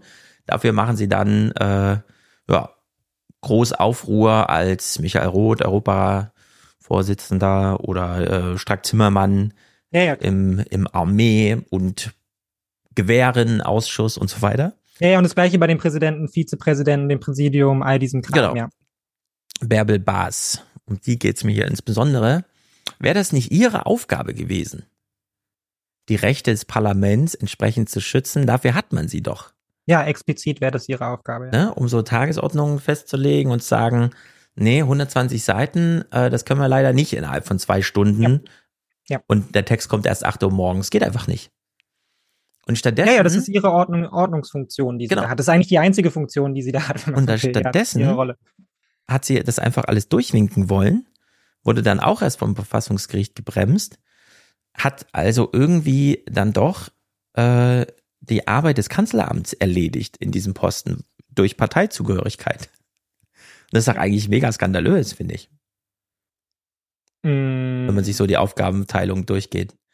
Ja, kann man so sehen. Ist ja natürlich auf der anderen Seite klar, warum sie das gemacht haben. Ne? Es ist ja auch nicht das erste Mal, sondern letztendlich sind ja Nachtsitzungen oder solche Sachen, überhaupt schon Gesetze so zu versuchen, so nah wie möglich an eine Sommerpause ranzuhängen. Ja, dieser mhm. ganze Klimbim von wegen, wir bringen ein Gesetz auf den Weg und auf den letzten drei Seiten bringen wir noch ein anderes Gesetz mit dem Gesetz auf den Weg. Hoffentlich fällt es keinem auf. Ne? Das sind ja alles so die Tricksereien, die eine Regierung gegenüber dem Parlament anwendet oder auch einfach zur Disziplinierung so, ne? Nach dem Motto, es gibt jetzt hier nichts mehr zu diskutieren, Leute. Ihr ja. drückt jetzt hier bitte einfach alle den Ja-Knopf mhm. und, und dann durch damit und und man hatte natürlich hier auch die, das, die, das, die Problematik, dass man ja gar nicht zu diesen Lesungen kam. Ne? Also man, man startete ja schon stark verspätet eigentlich. Die Diskussion war ja schon am Laufen. Ähm, und das Parlament kam gar nicht dazu, letztendlich die Entwürfe genau. dann selber zu sichten. Die ja, FDP hat ja verhindert. Da hätte genau. man ja auch viel früher von Seiten Bärbel Baas mal darauf hinweisen können. Ja. Wenn ihr das so und so im Parlament haben wollt, liebe Regierung, dann diszipliniert euch. Ja. Äh, denn ich, also sie hat ja die, das Recht, Tagesordnung darüber zu befinden mit ihrem Präsidium. Ja. Und da sind nun alle. Ja, und Parteien natürlich vertreten. auch die, und natürlich hat man ähm, damit wahrscheinlich auch so ein bisschen versucht, die, ähm, die mediale Problematik wieder einzufangen, ne? Dass man ja. eben den, den Eindruck hatte, die Regierung steht halt mit dem Rücken an der Wand, zumindest war das die Erzählung, ja, und deshalb muss jetzt dieses Gesetz schnell kommen, damit wir diese Erzählung möglichst schnell loswerden. Mhm. Ne? Also wenn man die Frage stellt, warum muss es jetzt eigentlich so schnell gehen, finde ich, muss man die ja auch eigentlich so ein bisschen zurückprojizieren auf die Medien. Naja, warum habt ihr dem Prozess dann keine Zeit gelassen? Ja, warum habt ihr eigentlich von Anfang an die ganze Zeit diese, diesen Stress betont, diese Auseinandersetzung genau. betont und euch dann auch nur noch darüber letztendlich projiziert, ja, und ja. Und also hier haben, glaube ich, auf vielen Seiten Leute versagt. Aber ja, man könnte jetzt sicherlich auch Bärbel Baas den Vorwurf machen, dass sie letztendlich ihre Funktion, die in erster Linie gegenüber dem Parlament ist, halt nicht wahrgenommen hat und jetzt das Parlament marginalisiert wurde an mhm. dieser Entschlüsse. Ja. ja, und dadurch haben wir nämlich eine ganz komische Lage, dass zum einen die Regierung sich gegenüber dem Parlament durchsetzen wollte mit dem Verweis auf Eile. Mhm. Wir haben hier ganz wenig Zeit. Dann kriegen sie aber die Stöcke, äh, die äh, Stöcke zwischen die Beine geworfen vom Verfassungsgericht mit dem Hinweis, nee, ihr könnt euch ruhig noch ein bisschen Zeit nehmen. So eilig ist es ja gar nicht. Und diese Nachricht, dass die Regierung geschwindelt hat mit diesem, wir haben es ganz eilig, wir arbeiten hier ganz wütig, es muss alles ganz schnell gehen, erreichte dann die Parteien ausgerechnet auf diesen ganzen Sommerfesten. Die Nachricht platzte gestern Abend für viele aus der Bundesregierung in eins der Sommerfeste, die gerade Abend für Abend die Landesvertretungen, die Parteien und Verbände in Berlin ausrichten. Und die Nachricht hätte für den einen oder anderen Abgeordneten die Sommerpause mächtig durcheinanderwirbeln können.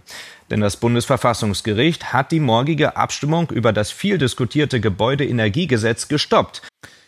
So, die Regierung kommuniziert also doppelt. Sie sagt zum einen den Parlamentariern, liest dieses Gesetz bis Freitag, verstehe es, schick uns Anmerkungen und bring die dann noch innerhalb der Redezeit unter und komm zu unserem Sommerfest. Ja. und dass das nicht passt, sondern sogar ein bisschen ist, äh, das hätte man durchaus ein bisschen straffer thematisieren können, würde ich sagen. Nun gut, äh, erfolgreich war dieser Thomas Heilmann, euch in Berlin ja bekannt. Er war wohl mal der Mitgründer von dieser einen Werbebude da und so. Weiß nicht genau, wie sie heißt. Jung von Matt oder so. Also so, irgend, ja. irgendeiner dieser riesigen, Werbung machen, ja, ja.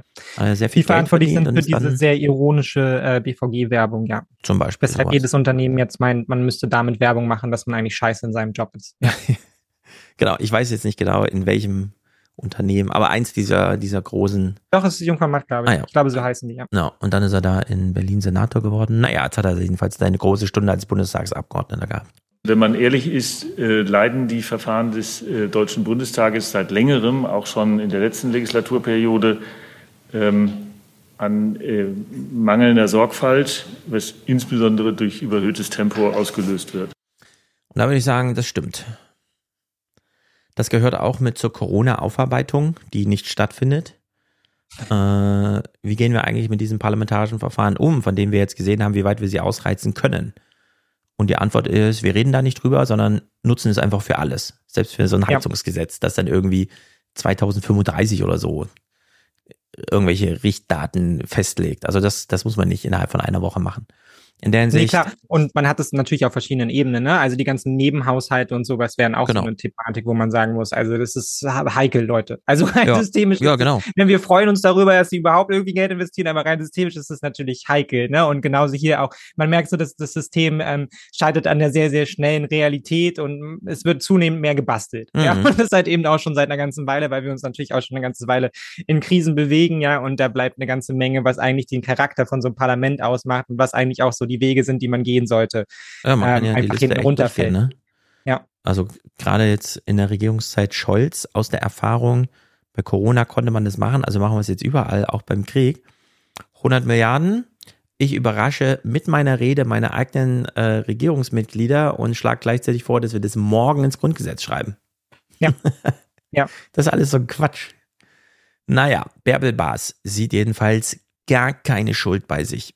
Die Bundestagspräsidentin ist bei uns, Bärbel Baas. Frau Präsidentin, guten Abend.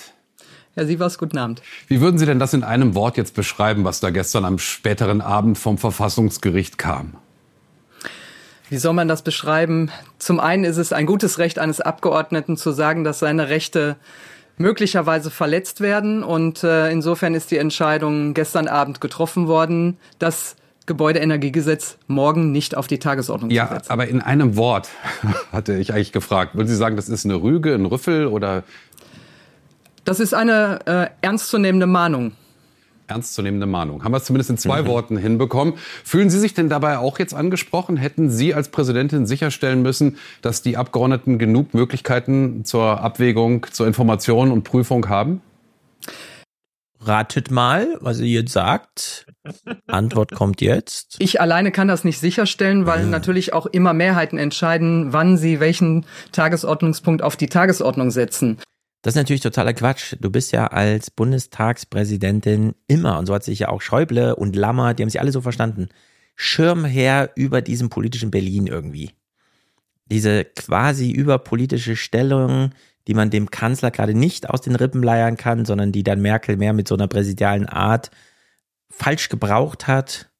Äh, es ist auch nicht dieser Bundesrat, wir würfeln dich jetzt rein, du bist jetzt hier ein halbes Jahr oder was auch immer, sondern das ist ja wirklich so ein Wahlamt, wo du dann, ne, Tagesordnung und Ja. so weiter. Und, Organisatorische Macht, verwalterische Macht, ne? Genau. Keine politische, aber die verwalterische Macht. und sie streift das alles so ab. Pff, nö, ja, jetzt wo ich das nicht genutzt habe, ich hatte das nie und überhaupt. Wir brauchen ja auch hier Mehrheiten im Präsidium für die Tagesordnung und so. Das ist lächerlich, das sozusagen. Allerdings, wenn dann der Rüffel kommt aus Karlsruhe, hängt sie sich natürlich gerne an. Ich glaube, dahinter steckt einfach, dass wir uns an diese schnellen Verfahren gewöhnt haben und wir müssen uns jetzt Mhm, davon gewöhnt. wieder entwöhnen, weil Das ist wie bei den Hausaufgaben. Stefan, hast du deine Hausaufgaben? Ich habe mich so ein bisschen dran gewöhnt, sie nicht zu haben. Ja, genau, ich muss mich da jetzt erst mal Hat sich so gewohnheitsmäßig eingespielt. es waren noch lange Sommerferien. Ja. Geben Sie mir bitte eine Ich Woche bin noch nicht so richtig zurück aus dem Lockdown. weil es eben Themen gibt, die nicht so eilbedürftig sind, dass sie zu einer bestimmten Zeit, zu einer bestimmten Frist entschieden werden müssen. Darauf habe ich einfach hingewiesen und ich glaube, die Sommerpause kann jetzt allen nochmal nutzen, darüber nachzudenken und die Mahnung des Gerichts ernst zu nehmen. So, und jetzt gab es ja ein kleines Durcheinander mit Hammelsprung und dem ganzen Kram, weil die AfD da auch noch mitgemischt hat. Wir haben jetzt hier gehört, okay, sie sitzt irgendwie fest im Sattel und ja, wir leiten unsere Sitzung immer ganz einvernehmlich und es wird alles ordentlich geregelt. Und jetzt schauen wir uns das mal an, wie, wie gut das eigentlich alles so gelingt. Eigentlich sollte das sogenannte Heizungsgesetz verabschiedet werden. Sie führt sogar selbst die Sitzung gerade. Daraus wurde nichts, diskutiert wurde trotzdem. Und die Union hätte das gerne in Anwesenheit des Wirtschaftsministers getan. Es geht insbesondere auch darum, dass wir einen Höhepunkt eines indiskutablen Gesetzgebungsverfahrens erleben. Und deshalb zitieren wir den Bundesminister Habeck. Lieber Herr Frey, wie ich Ihnen eben auch persönlich mitgeteilt habe und wie Sie ja auch der offiziellen Entschuldigung des Bundesministers entnehmen können, hat er einen Termin und zwar beim Bundesrat. Das Taktieren der Union für den SPD-Abgeordneten Michael Schrodi ein ungeheuerlicher Vorgang. Er läuft kreuz und quer, beleidigt das Präsidium und wirft der Union vor, mit der AfD gemeinsame Sache zu machen. Die Folge eine Ordnungsstrafe von 1000 Euro. Ich erteile dem Abgeordneten Michael Schrodi dafür ein Ordnungsgeld. Die Nerven liegen hier scheinbar blank kurz vor der Sommerpause. Also, klar, es da waren irgendwie, bestimmte Begriffe so unterwegs, ne? was er wohl gesagt haben soll. Müssen die jetzt nicht hier aufwärmen. Ja. Aber er war wohl ein bisschen wild unterwegs. Ja. da wurde halt auch so, es war halt diese Hammersprung-Situation schon, wo ja dann alle zusammenrufen für diese Beschlussfähigkeit. Ja. Und da ziehen sich die Leute natürlich nicht nochmal an, sondern die sitzen eigentlich gerade im Auto und stehen im Stau und dann müssen sie auch noch umkehren und schnell in den Bundestag und so. Fand ich dann witzig, dass der Ploss da aus Hamburg dann so ein Bild davon getwittert hat, wie er da unten steht und ihm noch vorwarf, in Sportklamotten, also Jeans und Polohemd, in Sportklamotten im Bundestag aufzutreten. Naja. Also ich bin jetzt auch ein bisschen hin und her gerissen, ehrlich gesagt, zwischen wenn ein Gesetz so weit ist, dass es im Bundestag eine Mehrheit nur noch braucht, dann muss der Bundesminister dafür nicht mehr anwesend sein, denn die Arbeit ist getan. Ja. Auf der anderen Seite haben die das halt so gerafft, also auch durch Schludrigkeit vorher. Man hätte ja mit äh, Ampeldisziplin vorher mal die Grünen und die FDP auf eine Linie bringen können, dass eben dann mehr Zeit fürs Parlament übrig bleibt bis zur Sommerpause, dass ich es eigentlich nicht akzeptieren kann, dass die einfach sagen, ja, der ist halt im Bundesrat im Sinne von, das ist auch eine wichtige Adresse. Ja, ist es. Nur Ja. da muss man das halt auseinanderzerren. Ja, Ja, also den. Druck haben die sich selber terminlich gemacht, dass es am Ende Ja. nicht passt. Ist lustig, weil ich habe hier, ich, ich habe auch so ein paar Sachen dazu aufgeschrieben und bei mir ging es auch schon los mit diesem, ja, man kann 120 Seiten nicht am Wochenende lesen, wo ich auch schon so dachte, no, naja, warte schon mal in der Uni, natürlich kann man 120 Seiten lesen, ne? Also man hat das Gefühl, da wird was künstlich aufgebauscht Ja. von Seiten der Union. Nicht, weil sie eine inhaltliche Auseinandersetzung wollen, wie wir ja gleich auch noch sehen, sondern weil sie halt einfach darauf hauen wollten, weil sie diese Berichterstattung dann auch wollten von, wir zitieren den Minister hierher, der kommt gar nicht und Ja. so. Dabei wussten sie, wo er ist, ja, sie wussten auch, dass er weggeht und all solche Sachen, um da letztendlich quasi ähm, noch auszubauen, künstlich, dadurch, dass sie solche Verfahren irgendwie in Umlauf bringen, dass diese Regierung ja zu gar nicht zu gebrauchen ist. Mhm. Ja, also wo man auch wieder fragen könnte, so hilft das jetzt der Demokratie, wenn ihr jetzt quasi diesen ganzen Laden da der Lächerlichkeit preisgebt, ja. indem ihr euch selber so lächerlich macht und halt eben sagt, hier wird sich quasi an gar nichts mehr verhalten, ja, hier gibt's keine regulierten Verfahren. Naja, Auf der also- anderen Seite Die CDU ist ja aber- mitschuld an diesem Ja. Stress, aber nur, weil die FDP ihr die Einladung gemacht hat, sie unter Druck zu setzen. Ja, genau. Die Ampel. Ja. Ja, genau. hätte Und auf der anderen Seite finde ich aber auch, man muss sich nach der Chose natürlich auch nicht wirklich wundern. So, ne? Man muss Genau. sich nach der Chose, finde ich, halt auch nicht wirklich wundern. Und man muss auch so ein bisschen, finde ich, hier auch die Rolle des Parlaments anerkennen, auch einfach, weil das Parlament dazu neigt, generell marginalisiert zu werden im deutschen Mhm. Gesetzgebungsprozess und so. Und ich finde jetzt solche, solche Sachen, also ganz persönlich, finde ich das jetzt auch immer nicht schlecht, wenn ich das sehe. Ja, wenn ich das Gefühl habe, da wird auch mit dem gerungen, mit dem wir hier draußen ringen. Ja, es ist Ja. eben nicht dieses äh, as usual, ja, und dann wird ein Gesetz, was uns irgendwie für die nächsten 10, 20 Jahre unser aller Leben mitbestimmen wird, dann halt eben einfach so weggeklickt, ja, und dann sind alle weg im Urlaub, sondern es gibt hier noch die Diskussion, ja. Auch im Parlament wird gerungen und man sieht in solchen Momenten, finde ich auch, hier stehen alle unter einem wahnsinnigen Druck. Es macht Politik im Bestfall irgendwie menschlicher, ja. Es zeigt Mhm. an, dass hier, dass hier Spannung auf dem Topf ist und das kann ja auch mal gut sein, weil man dann irgendwie das Gefühl hat, okay, die entscheiden das eben nicht in einem luftleeren Raum, sondern die ringen auch wirklich mit ihren Entscheidungen und dann finde ich es gut. Ähm, ob man dann daraus so eine Chose machen muss, ist dann eine ganz andere Frage. Ja, Mhm. also wenn dann am Ende halt nichts Inhaltliches dabei rauskommt, sondern so ein Prozess einfach auch nur wieder ausgenutzt wird. Ja, genauso wie die Ampel halt eben ausnutzt, dass sie es halt eben so raffen kann. So nutzt dann die CDU aus, dass sie halt irgendjemand hierher zitieren kann oder es zumindest versuchen kann. Dann ist dann, hat am Ende ja auch keiner so richtig gewonnen, ne? Also dann haben halt Na, wir alle ja- eine schlechte Figur abgegeben. Wir können das ja im nächsten Clip überprüfen, indem wir Ja. jetzt sagen zum einen, ja, die Ampel hat hier grobe Fehler gemacht. Äh, sie hat durch dieses Schnellverfahren am Ende, durch Schludrigkeit vorher, äh, das Parlament so unter Druck gesetzt, eventuell weiter marginalisiert zu werden. Es sind diese Corona-Vehikel, die man genutzt hat und wir wissen ja, wohin das geführt hat. Der Bundestag hat einfach monatelang gar nichts entschieden, sondern die Ministerpräsidenten saßen mit der Kanzlerin zusammen und haben so eine Bund-Länder-Runde plötzlich aus dem Nichts für so ein Thema erfunden. Also das, ja, die gab's halt, gibt's halt, ne, als Forum, aber jetzt nicht, um irgendwie hier einen Lockdown über 80 Millionen Deutsche zu befinden.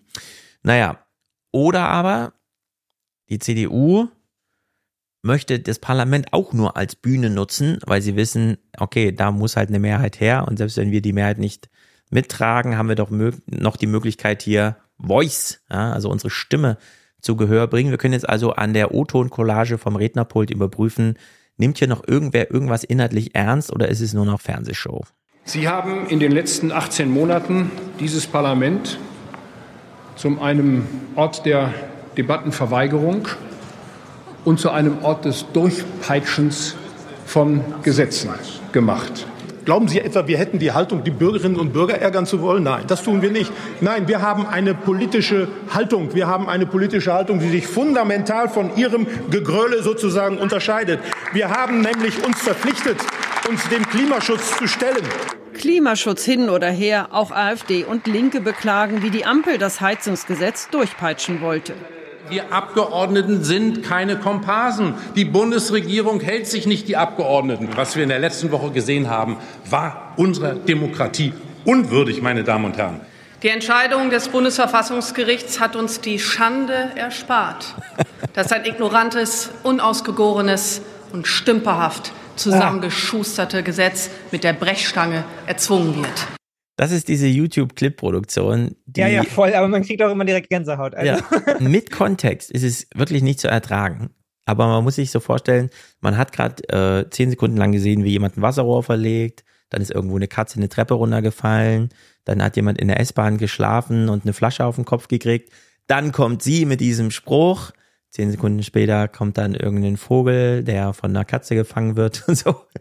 Das Ja, ist ja, der neue voll. Kontext für diese Art Video. Und da muss man halt so ein bisschen Gestik reinbringen. Das wir bei, was wir bei Lindemann vorhin noch kritisiert haben, dieses überenthusiastische, das ist hier halt wirklich einfach TikTok-Methode. Dass ein ignorantes, unausgegorenes und stümperhaft zusammengeschusterte Gesetz mit der Brechstange erzwungen wird. Ja. aber das Ding ist halt, Lindemann, glaube ich, das halt nicht ihr schon, ne? Also ich Ja. finde, ich finde, der, da, da trieft halt wirklich aus jeder Pore so der Hass aufs System. Genau, und ich finde, genau. das ist halt, das ist authentisch. Und es wirkt. Also wenn ich das System hassen, so, hier ist eure, hier ist die richtige Ansprechpartnerin dafür, ja, weil sie hasst es offensichtlich auch. Mhm, genau, Ja. das ist einfach schlimm zu sehen. So, und jetzt kam es natürlich nicht zu dieser Gesetzesverabschiedung. Steht dann also mal gucken, wann, irgendwann nach der Sommerpause an. Oder der Bundestag trifft sich nochmal extra. Naja, glaube ich nicht. Ähm, wir haben ja vorhin gehört, Habeck ist ganz froh, dass wir jetzt alle wieder Freunde sind. Das Mhm. hat Maischberger mal kurz aufgegriffen, als sie wie gefühlt jede Woche Christian Lindner im Gespräch hatte. Darf ich Sie um ein paar Positionen bitten mit Ja. Satzvervollständigungen? Dass wir in der Bundesregierung laut Robert Habeck jetzt alle wieder Freunde sind? Warum wieder? Waren wir jemals Freunde? Höre ich daraus. Ich weiß nicht, ob man jetzt logisch schließend irgendwas anderes raushören könnte, aber mein Gefühl war erstmal, dass ja, er warum selber. wieder? Weil wir natürlich immer Freunde waren. Ja, ja, genau. So, also wird er so gedacht haben, dass, aber ich, bei mir Ja. kam es auf dem ersten Hören anders an. Und ich bin sehr gespannt, was die jetzt als Buch da irgendwie vorlegen. Die haben ja jetzt gemeinsam so ein Sammelband herausgegeben, in dem sie selber auch schreiben. Über die Zukunft. Finde ich auch hochinteressant, dass es solche, dass solche Dinge passieren. Also, weil man, man stellt sich ja dann automatisch den Prozess vor, der dahinter steht und, ne? Und das ist aber letztendlich ja das, worüber wir hier auch oft sprechen. Also, ähm, wie viel Politik wird getragen von den Kämpfen im Außen, ne? Und wie viel anderes ist irgendwie so eine weirde politische Kultur, die irgendwie im Hintergrund abläuft. Naja, oder es ist ja, schlimmer. und wo man, Oder es ist schlimmer, dass sie das antizipieren und bei dem einen Essen sich auf eine Person geeinigt haben, die für sie beide diese Textproduktion managt. Ja. Und darüber hinaus nichts weiter persönlich in diesem Buch drinsteckt. Ja, das das kann ist nämlich meine Vermutung, dass das nur Ja, so ja, eine auch Büroarbeit ist, mit der sie gar nichts zu tun, wo sie dann mehr so, das Buch ist jetzt fertig, welches Buch? Das mit dem Lindner. Hä? Na, wir haben doch damals drüber gesprochen. Ach so, ja, okay.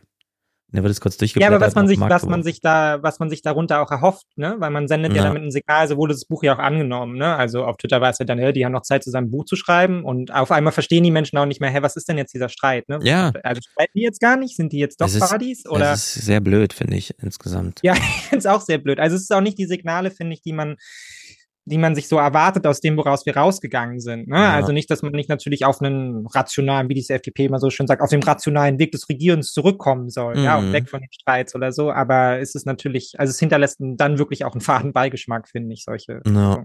ja, ist irgendwie komisch. Gut, nächstes Thema. Wir machen so ein bisschen Schnelldurchlauf. Ihr Unterstützerdank. Also ich danke euch natürlich sehr für die Unterstützung. Hängt an hinten. Ähm, wir äh, machen als nächstes äh, fünf kleine Themen mit einer kleinen oder großen, je nachdem, soziologischen These. Expressrunde. Zum- Was? Expressrunde. Expressrunde. Weißt du, wie in so einem anderen Podcast. Jetzt im Schnelldurchlauf. Wie hier bei Maischberger. Dazu. Kurz, Genau. äh, Sagen Sie mal ja Antworten. oder nein. Genau, also äh, die Frage lautet, ist das doof, ja oder nein, was wir jetzt in Sachen Krankenhausreform von Lauterbach hören? Ich will ausdrücklich dazu sagen, wir sind ja keine Mediziner, wir sind auch nicht krank oder besonders gesund oder sonst erwähnenswert irgendwas, sondern wir sind einfach nur Fernsehzuschauer. Und wir haben von diesem ganzen Medizinzeug keine Ahnung. Ich weiß nicht, wie ein Krankenhaus funktioniert. Ich hoffe, ich kriege irgendwann mal einen Termin für meine Magenspiegelung. Das soll sehr angenehm sein. Man kriegt wohl diese komischen Drogen und so. Aber gut, es scheint noch ein Medizinsystem zu geben, aber es funktioniert nicht sehr gut. Und jetzt kommt der Lauterbach und möchte das irgendwie, das ist die Frage, besser, anders oder unterstellt von außen schlechter machen, je nachdem. Man nennt sowas ja Reform und wir hören uns nur diesen Wortlaut einfach an und geben so eine ganz laienhafte Einschätzung von außen, die uns aber, glaube ich, trotzdem sehr weit trägt. Also wir beginnen mal hier Bericht zum Umbau des Finanzierungssystems für die Krankenhäuser. Das aktuelle Finanzierungssystem, wonach die Häuser je nach behandeltem Fall bezahlt werden. Schlecht vor allem für die Kliniken im ländlichen Raum mit weniger Patienten. Damit soll nun Schluss sein, nach den Plänen von Gesundheitsminister Karl Lauterbach und den Fachministern der Länder. So, Sie haben uns jetzt gesagt, Krankenhäuser arbeiten wie Unternehmen, die erbringen eine Leistung, dann schreiben die eine Rechnung und die wird vergütet. So macht es ja eigentlich jeder. Und jetzt heißt es, damit soll aber jetzt Schluss sein. Unter dem Tenor, das ist eine Verbesserung. Und wir fragen uns alle, also wie jetzt, was heißt das jetzt für mein Business? Ich lege jetzt die Fliesen nicht mehr und schreibe dann aber trotzdem Rechnung oder äh, also wie ist das gemeint? So, ja, also wir haben ja alle kein Gefühl dafür, äh, was ist denn jetzt das Leistung des Krankenhaussystems? Nur einfach kranke Leute gesund zu machen, inwieweit trägt denn da Prävention, also auch kostensenkend bei, aber wird dann halt schon mal gemacht, ohne dass man genau weiß, was bringt denn das jetzt eigentlich und so. Also es ist ja alles so, so ein bisschen drunter und drüber. Und Lauterbach erklärt uns jetzt mal diesen Switch, diesen Hebel, den er da umlegen will. Es ist eine Art Revolution. Revolution, ja, ist nicht nur Reform, sondern es Nicht ist nur eine eine Reform, es ist Revolution. eine Revolution. Weil es ist die Abkehr von den Fallpauschalen. Es ist der Umbau des Systems im Sinne, dass die Anreize ganz andere sein werden. Wir lösen das System der Fallpauschalen ab durch ein System der Vorhaltepauschalen. Und Vorhaltepauschalen sind Pauschalen, die gezahlt werden für die Vorhaltung der Leistung. Krankenhäuser würden damit nicht mehr unter dem hohen Druck stehen, viele Fälle behandeln zu müssen. Es reicht, wenn sie die Leistung eben vorhalten. Ähm, das kenne ich nur aus einem anderen System und das ist hier Fernsehen. Sie haben einen Fernseher. Ob sie ihn benutzen oder nicht, sie müssen dafür bezahlen. Okay. Es gibt dann noch in kleinerer Form, wenn sie einen Drucker kaufen, müssen sie auch hier eine kleine Abgabe zahlen. Sie könnten ja urheberrechtlich geschütztes Zeug oder wird das ein bisschen vergütet und so. Aber eigentlich ist es ja schon komisch zu sagen, vor 25 Jahren hat man gesagt, die Fallpauschale Mhm. ist die Lösung und jetzt genau nicht mehr. Ja.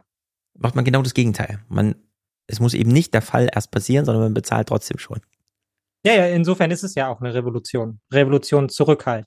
Ja, in der Soziologie gibt so, also Organisationssoziologie halt aus verschiedenen Richtungen. Und da gibt's ja so ganz, äh, wie soll man sagen, nicht zynische, sondern so aufklärerische, also gerade auch für Praktiker, an Praktiker gerichtet, was ist eigentlich eine Reform? Mhm. Und dann hat Luhmann und so, die haben immer geschrieben, ja, eine Reform, da denkt man immer so an, das ist eine Umstrukturierung. Also heute geht man so hin und morgen sind die Abläufe anders und dann wurde das halt reformiert. Kommt ja so von diesem Reformationsgedanken Mhm. aus der Urorganisation Kirche und so weiter und so fort, dass man einfach Abläufe ändert, aber die Zwecke und die Mitglieder, das bleibt alles gleich, man macht nur die Abläufe so ein bisschen anders. Und dann äh, kam diese äh, neue Soziologie, die dann so meinte, naja, eine Reform ist ja mehr so eine, man guckt sich mal an, wie es läuft, also was eh schon gemacht wird. Und dann könnte man zum Beispiel sagen, das schreiben wir jetzt auch mal so auf in die Satzung, dass das nicht weiter so als, mhm, sondern das ist dann so Best Case. Ja, man geht irgendwo anders hin, wo es besser läuft und dann schaut man sich das so ab und guckt, was man richtig übernimmt oder was sich so einspielen lässt und so weiter und so fort. Aber der eigentliche Zweck der Reform ist, diesen Punkt zu markieren, ihr dürft es jetzt laut Satzung so machen, wie er es eh schon immer gemacht hat, vergesst das Alte. So, und dann hat man aber das Phänomen, irgendwann kommen wieder diese kleinen Abweichungen, Mhm. die auch nützlich sind. Brauch, also bis hin zu brauchbarer Illegalität. So, und dann sind so fünf Jahre rum und dann muss man wieder so eine Zäsur setzen. Also Ja. macht man wieder eine Reform. Also macht wieder so einen Zeitpunkt, wo man sagt, hier, jetzt, ab jetzt dürft ihr so, es steht jetzt in der Satzung, vergesst, was vorher war. Ja. So, und dann gibt's so Zyklen. Bertelsmann Stiftung zum Beispiel macht ja sehr viel Organisationsberatung. Mhm. Und die kommen dann so nach fünf Zyklen wieder am Anfang an. Also die, Okay. es, es, die beraten so eine Organisation mit einer ganz flachen Hierarchie und dann sagen die, ihr braucht Hierarchie. Das ist viel effektiver. Okay, machen wir halt Hierarchie. Dann hat man eine Hierarchie, also muss die Arbeitsteilung ordentlich organisiert werden. Also hat man irgendwie so ein Department-Ding. Dann kommt irgendein so ein Typ und sagt, ja, jetzt müssen auch noch die Menschen mitdenken. Wir machen jetzt irgendwas ähm, Psychologisches so. Dann kommt jemand und sagt, es sind ja nicht nur die Menschen, es ist auch ne, die Struktur. Dann kommt irgendwas Soziologisches.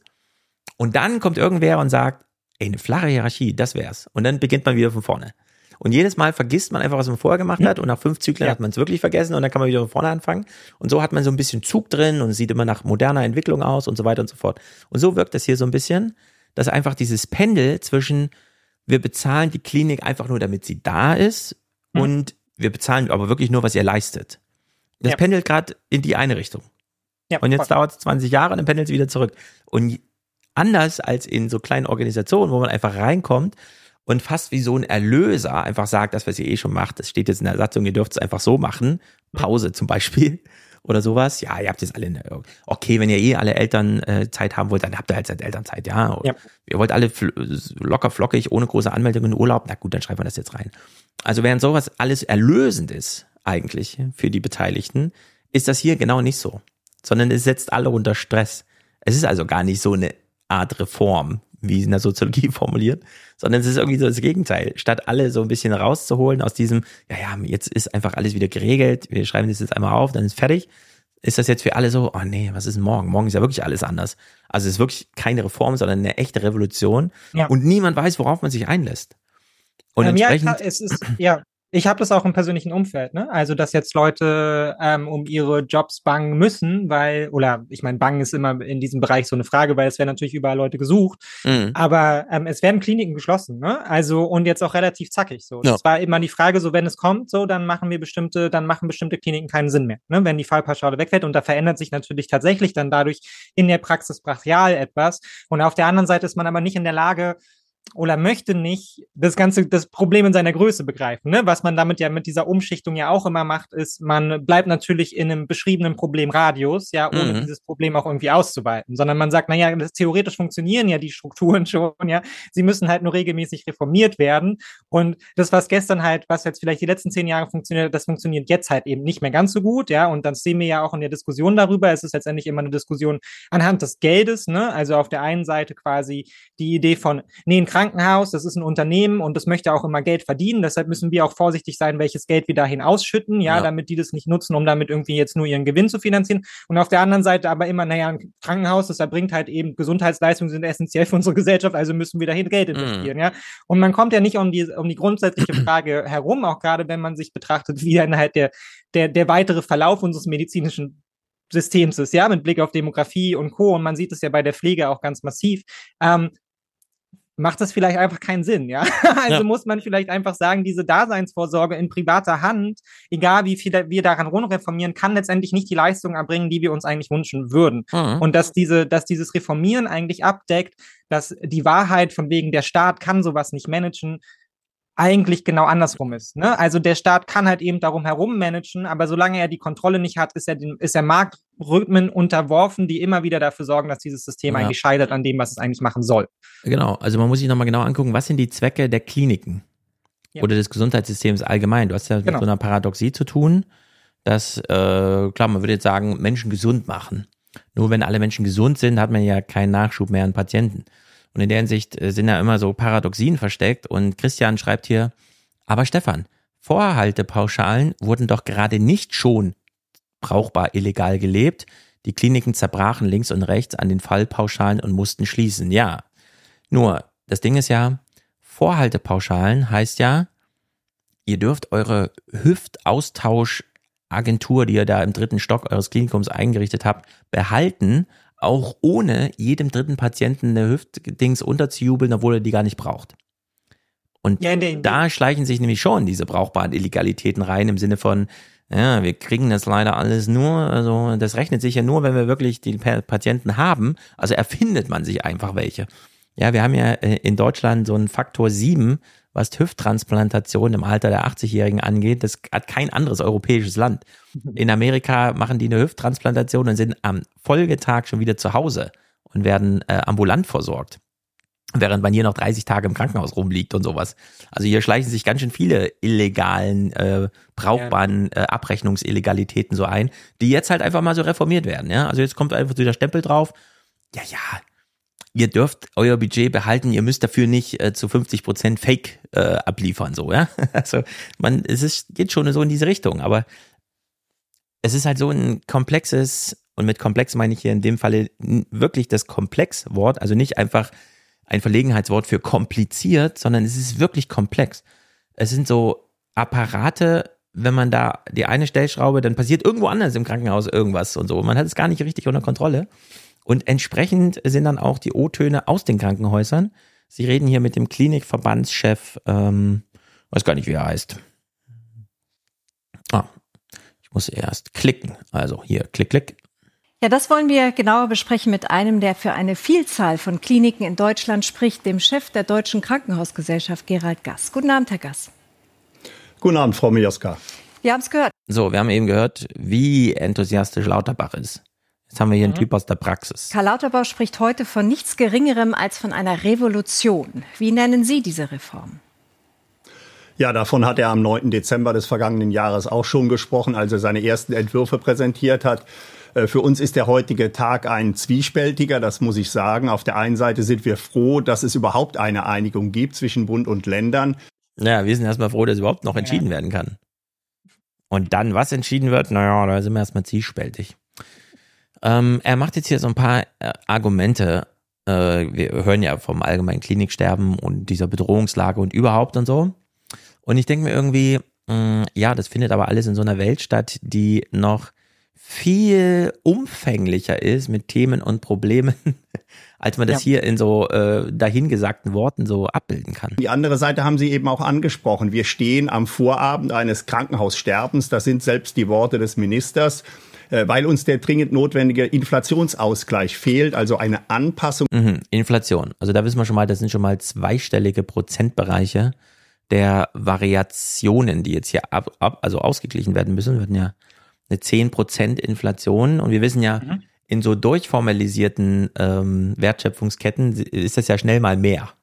Ja. Also wo so, wo man nicht einfach halt zu Rewe geht, wenn es bei Edeka so teuer ist oder so, sondern wo man dann die Gierflation gleich mal ein bisschen auf die Spitze treiben kann. Der Erlöse der Krankenhäuser an die gestiegenen Kosten, das verweigert die Politik und verweigert damit faire Vergütung für die Krankenhäuser. Das Aber ist für Gast, uns nicht akzeptabel und ich glaube auch nicht für die Bevölkerung in den betroffenen Regionen. Das, das kann ich aus Ihrer Sicht verstehen, aber immer nur Geld zu fordern, ist das nicht ein wenig plump angesichts naja, aber da haben wir es jetzt, ja. Das genau. ist wirklich, also hört euch das mal an. Das ist, wir, wir vervollständigen Ihren Satz gleich mal anders. In den betroffenen Regionen. Das, das kann ich aus Ihrer Sicht verstehen, aber immer nur Geld zu fordern, ist das nicht ein wenig plump angesichts ja, eigentlich müsste es jetzt lauten, angesichts, dass sich die Patientenzahl in den nächsten 20 Jahren verdoppelt und der Nachwuchs an Fachkräften halbiert, also so ein Faktor 4 dazwischen liegt. Eines Gesundheitssystems, das immer mehr Geld frisst, aber die Versorgung nicht verbessert? Ach so. Wenn das so wäre, hätten Sie recht, Frau Mioska. Das haben wir aber nie getan. Wir haben immer auch schon vor der Bundestagswahl mit eigenen Vorschlägen äh, dafür plädiert, die Krankenhauslandschaft weiterzuentwickeln. Und ich sage das hier auch ganz deutlich, äh, mit dem Ergebnis auch mit weniger Standorten, mit weniger vollstationärer Versorgung zurechtzukommen, äh, weil wir das müssen, weil wir wissen, dass wir zukünftig nicht mehr die Beschäftigten haben werden, um alle Krankenhausstandorte auszustatten. Aber wir haben immer gesagt, das muss ein geordneter Strukturwandel sein. So, also er sagt schon, wir haben nicht mehr ausreichendes Personal, um die wenigeren Krankenhäuser dann auszustatten. Nur wir haben ja sehr viel mehr Patienten. Ja. Es droht ja eine Patientenschwelle, das kann man sich ja gar nicht vorstellen. Naja, und ich meine, es kommen alle möglichen anderen Faktoren hinzu, ne? Also ähm, das ist die Polykrise, ne? Also letzte Woche haben äh, oder vorletzte Woche haben Chemie und Pharma, ähm, kann man jetzt drüber streiten, ja, wie plausibel das ist, aber haben Alarm geschlagen, weil natürlich die Energiekosten in Deutschland immer noch relativ hoch sind, ja, und dann eben aus der Perspektive heraus kann man ja damit rechnen, was das bedeutet für die Preise dann eben an grundlegenden Chemie- und Pharmaprodukten, ja, wenn die jetzt quasi den Aufruf starten, unsere Energiekosten sind zu teuer, wir sind quasi alle kurz davor, hier irgendwie abzuwandern, und wenn wir nicht mhm. abwandern, dann müssen wir zumindest massiv die Kosten erhöhen erhöhen und ist dann wieder ein Wettbewerbsnachteil. Das kommt ja auch noch hinzu und ähm, dann eben, wie du völlig richtig sagst, die demografische Frage. Ja. Und ähm, es wird doch der Diskussion nicht gerecht, dass man dann quasi jetzt hier mit diesem altbackenen, es ist 2004, ja, wir sind noch vor der Finanzkrise, so müssen sie wirklich so viel Geld ausgeben in den Kliniken. Also ist das die politische ja. Diskussion, die wir brauchen? Also, und ich finde es immer, also ich finde es journalistisch halt so ein bisschen erbärmlich, ja, tut mir leid, aber, mhm. weil das ist dann die Diskussion, die man dann draußen findet, wo man dann irgendwie wieder eine Diskussion führt über, weiß ich nicht, irgendwelche Ärzte, die zu viel Geld verdienen, ja, und man sitzt selber so da und denkt sich, nee, Leute, das ist nicht unser Problem. Also wirklich die paar Ärzte so mit den, weiß ich nicht, 200.000 Euro Jahresgehalt, ja. die kriegen wir locker durch durch gute Verkehrs. Ja, wir brauchen überhaupt Ärzte. Meinetwegen zahlt den 400.000 Euro, damit wir mehr haben. Ja, aber das sind nicht die Probleme, um die wir hier herumdrehen. Genau. Ja, sondern das ist ja sowieso existenzielle Fragen herum. Ein zunehmend wichtiger Punkt. Ich würde sagen, im Sinne der internationalen Erfahrung. Also Japan 250 Prozent, Amerika 120, Italien 110 oder so Staatsverschuldung im Vergleich zur eigenen Wirtschaftskraft liegt Deutschland bei 65, 68 oder so. Ja. Wir haben also noch 300 Milliarden übrig, also so richtig bar Cash im, in der Tasche quasi, bei denen wir eigentlich erstmal nicht hardcore-mäßig nur des Geldes wegen rechtfertigen müssten, sondern da kann man sofort eine Sachdiskussion führen, so wie du jetzt angeführt hast. Und ich würde eben auch sagen, wir müssen immer sagen, solange wir es mit Geld noch kaufen könnten, sollten wir es kaufen. Ja, klar. Irgendwann kommt nämlich der Punkt, wo wir es auch mit Geld nicht mehr besorgen können und dann haben wir ein Problem, weil dann haben wir nämlich Geld, aber können nichts mehr dafür kaufen. Und solange das noch geht, äh, verstehe ich gar nicht, warum Karamioska nur, nur des Geldes wegen äh, danach ja. fragt, ist nicht aufzugeben. Ja, ist so das Quatsch. ist totaler Quatsch. Also es, es geht an all dem vorbei, es geht an all dem vorbei, was wir diskutieren müssten. Das ist wirklich völlig irrelevant, ja, was ist, was ist am Ende des Tages, ob die damit jetzt zu viel oder zu wenig Geld einnehmen. Ja, selbst solche Fragen, selbst solche Fragen wie, naja, kann man über Geld halt irgendwie Geldfluss konzipieren, ja, wie funktional so ein System ist, ja, damit es nicht irgendwie übersättigt ist mit Geld. Mhm. Aber das ist ja nicht die Situation, auf die wir zulaufen, ja, dass wir jetzt irgendwie so ein fettes und äh, satt gefressenes Gesundheitssystem hätten, sondern wir haben ja schon jetzt eben Ärztinnen und Pflegerinnen, die arbeiten halt konstant 24 Stunden plus, ja, in einem Mhm. System, was ausgezehrt ist. Und zudem jetzt halt eben dann die ganzen Entwicklungen noch hinzukommen, die dieses Problem weiter auszehren werden. Und das ist der Standardsatz, aber wir legen jetzt durch die Politik, gerade durch die Geldpolitik, die wir jetzt machen, entweder die Grundlage für diese Zukunft und dass wir in dieser Zukunft bestehen können, ja, und Ja. dass wir aus dieser Grundlage halt eben auch das nötige Humankapital und solche Sachen Ja. produzieren können, oder halt eben Apropos. nicht. Ja. Apropos Zukunft und Medizin. Psychische Erkrankungen und Verhaltensstörungen waren 2021 bei Kindern und Jugendlichen die häufigste Ursache für eine stationäre Behandlung im Krankenhaus. Das teilte heute das Statistische Bundesamt mit. Insgesamt wurden 81.000 10- bis 17-Jährige wegen psychischer Probleme in der Klinik behandelt. Das entsprach 19 Prozent aller Krankenhausbehandlungen in dieser Altersgruppe. Am häufigsten wurden Depressionen diagnostiziert, gefolgt von psychischen Erkrankungen im Zusammenhang mit Alkoholkonsum. So, bleiben wir doch mal bei diesem Thema. Christian Lindner und das Geld. Es haben sich im Juli ein paar Clips zusammengesammelt, die wir angesichts der thematischen Engführung Polen beim letzten Mal mit Niklas nicht geguckt haben. Und im Aufwachen-Podcast äh, kommen wir auch nicht mehr so richtig dazu, Clips zu spielen. Wir beginnen mal bei dem Thema Familie. Fuß spricht, also der Moderator Fuß spricht mit Lisa Paus, wo es hier jetzt äh, hadert mit dieser ganzen Kindergrundsicherung hier und was man so alles noch vorhatte eigentlich. Frau Paus, der Brief anders als im Atomstreit, wo mehrere Minister angeschrieben wurden, der richtet sich hier an eine Ministerin, an Sie und Ihr Haus. Sie werden dazu äh, aufgefordert, gewissermaßen Ihre Arbeit gründlich zu machen. Er schreibt Ihnen sehr genau vor, welche Varianten Sie erarbeiten und vorlegen sollen und das zeitnah. Warum ist das nicht längst passiert? Äh, Die Varianten gibt es. Ähm, daran, dass es nur um drei Varianten noch geht in dem Text, sehen Sie, wie viel wir schon miteinander geeint haben, dass es wirklich nur noch um kleine Dinge geht, die miteinander zu klären sind. Und äh, das wurde ja sehr, sehr lange äh, von einem Koalitionspartner in Frage gestellt. Da haben wir jetzt die Klarheit, die Kindergrundsicherung kommt. Am Ende des Sommers wird ein Gesetz im Kabinett beschlossen und es wird tatsächlich Leistungsverbesserungen geben. Auch das war ja lange strittig. Manche sprachen nur von einem Digitalisierungsprojekt, aber wenn man Kinderarmut wirksam bekämpfen will, dann muss es auch um bessere Leistungen für die Ärmsten in unserer Gesellschaft geben. Jedes Kind hat das Recht auf eine Chance in unserer Gesellschaft. Ja, sie labert viel. Ähm, ich würde jetzt sagen, wie schon mal gesagt oder häufiger, äh, für, für, also Kindergrundsicherung braucht kein Konzept. Man schaut sich einfach an, wer hat zu wenig Geld und dem gibt man einfach mehr. So, wir wissen ja, wo die Grenzen liegen. 60 Prozent des Haushaltseinkommens und dann, also des Medians ist dann die Armutsschwelle und so weiter. Wer darunter liegt, wird einfach aufgestockt, so pauschal. Briefkasten auf, Geld rein, Briefkasten zu. Jetzt wird sie aber gebeten äh, nach einem Konzept. Und das ist so witzig, weil die ampelinterne Opposition der AfD verlangt entweder von dir ein Konzept oder kriegt eins heimlich schon mal vorab zum informierten Lesen, damit es dann nicht zu eilig im Parlament wird, geht dann aber in die Öffentlichkeit, labert irgendwas vom Heizhammer und sie wollen ja die Heizung verbieten und dann sitzt du als FDP-Vertreter bei Lanz, wirst gefragt, steht das denn da drin, dass sie die Heizung verbieten wollen, die Grünen? Und dann sagst du so, nö, aber der Eindruck kam schon auf und davor wollten wir mal warnen und so. Also ich wüsste auch nicht als Lisa Paus, was willst du jetzt machen? Kein Konzept oder ein Konzept vorlegen. Also entweder sich kritisieren lassen, dass du schlampig, weil nicht arbeitest oder halt dir das zerschießen lassen vorne und hinten. Ja, ja, und jetzt hier, hier ist ja auch schon wieder das Problem drin, dass er jetzt hier letztendlich äh, ausgehend von diesem Brief jetzt gar nicht das politische Kalkül dahinter gesehen wird, sondern letztendlich ja nur, naja, da steht halt drin, sie machen ihren Job nicht gut, also warum machen sie ihren Job nicht gut? Ja, also genau.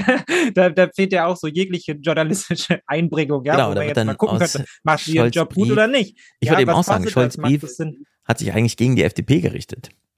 Im Sinne von, ich beauftrage sie jetzt ein Konzept zu schreiben. Ihr könnt gar nicht mehr torpedieren. Und jetzt wurde das hier aber so gelesen, als wäre sie da kritisiert worden, vorrangig.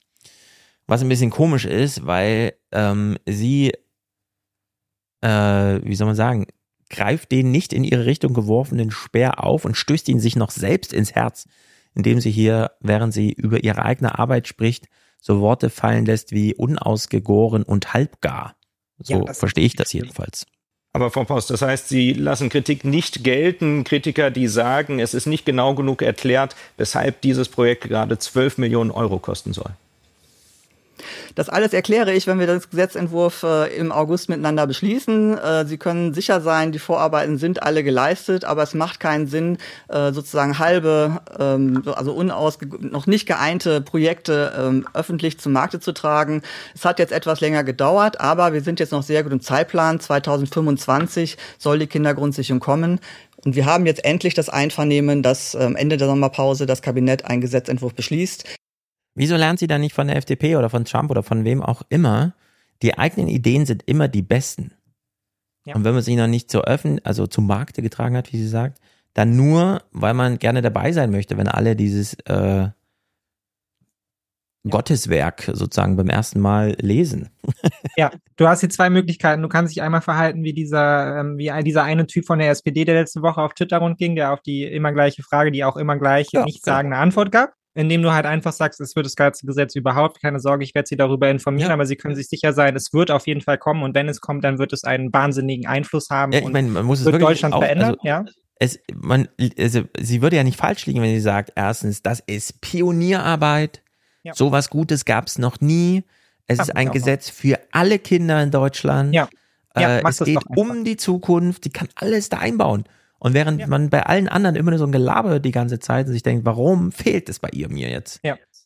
Ja, ja, entweder so, oder du sagst halt, oder du hast dein Programm halt im Kopf, ne? Und dann rechnest du die 12 Milliarden halt runter. Ja.